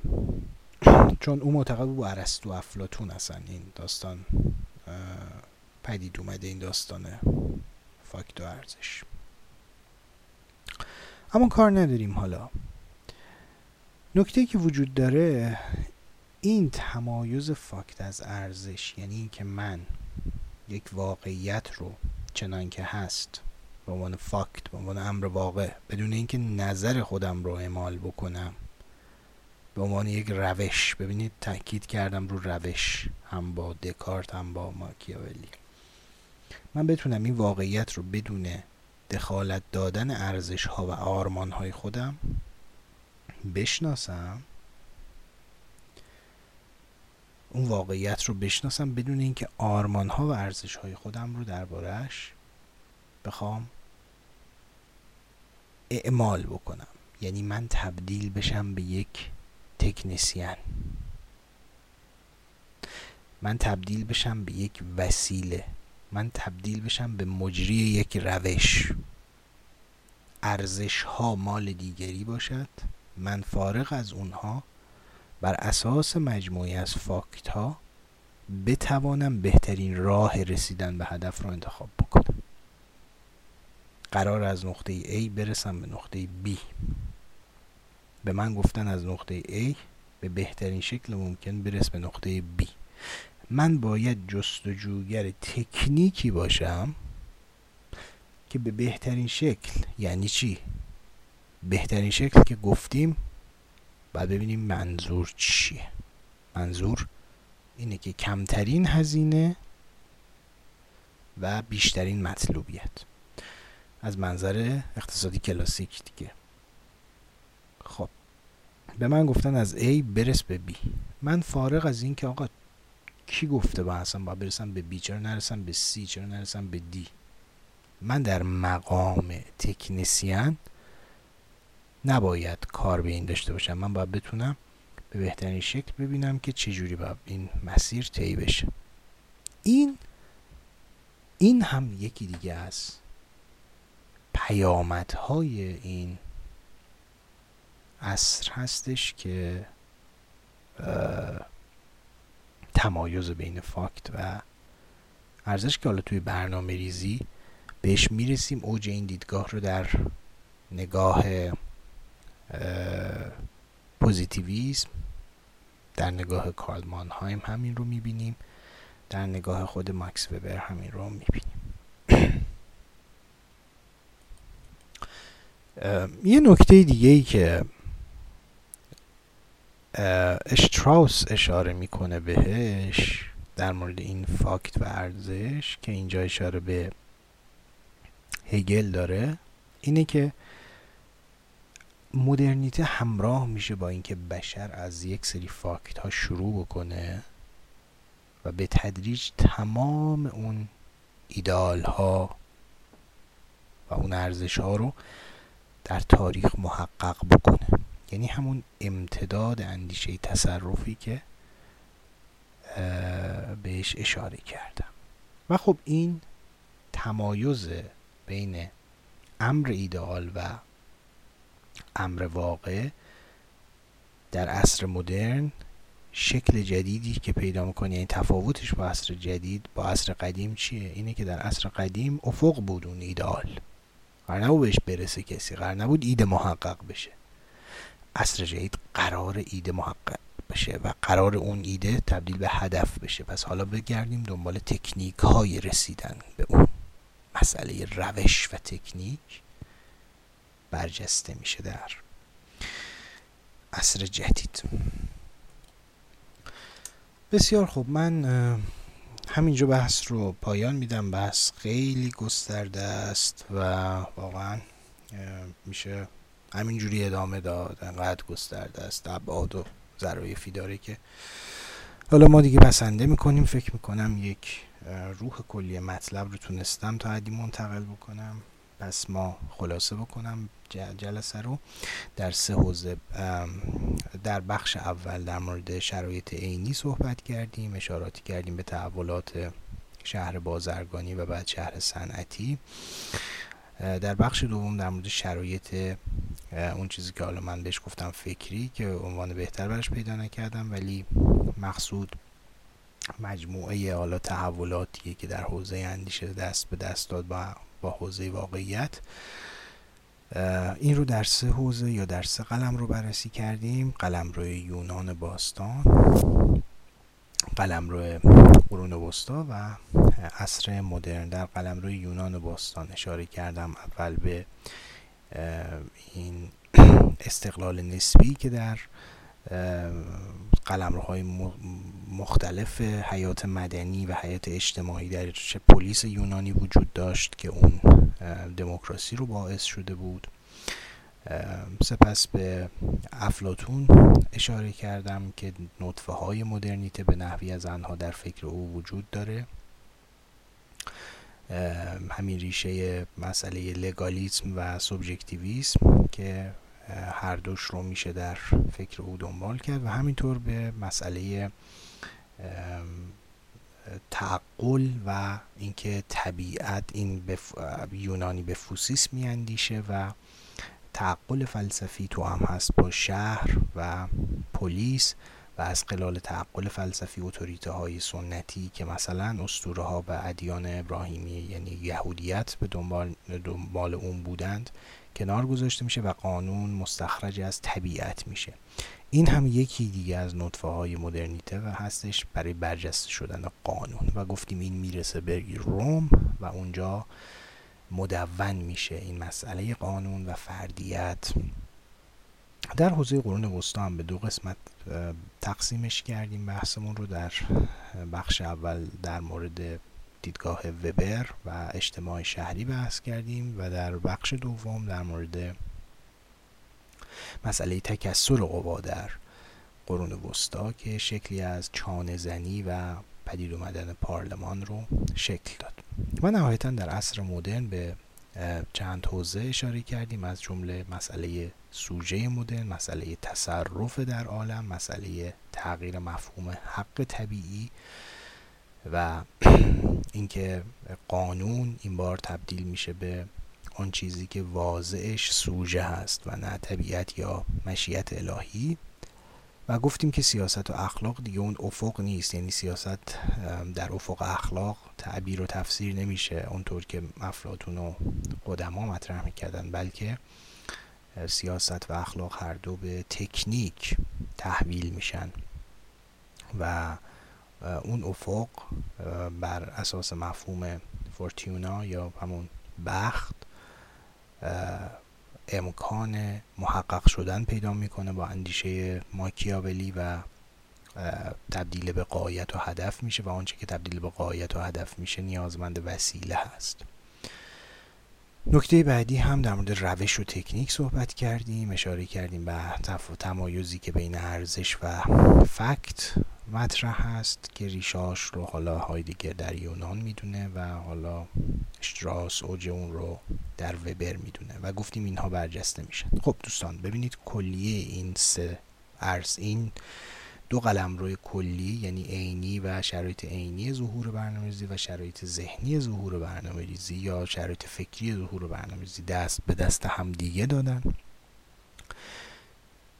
تا برنامه‌ریزی شکل تا برنامه‌ریزی ممکن شد بدون مجموعه این اتفاقات اساسا برنامه‌ریزی شهری نمی‌توانست ممکن بشه. من سخن رو همینجا کوتاه می‌کنم. بحث مفصلی در مورد علوم انسانی مطرحه که چگونه علوم انسانی شکل گرفت.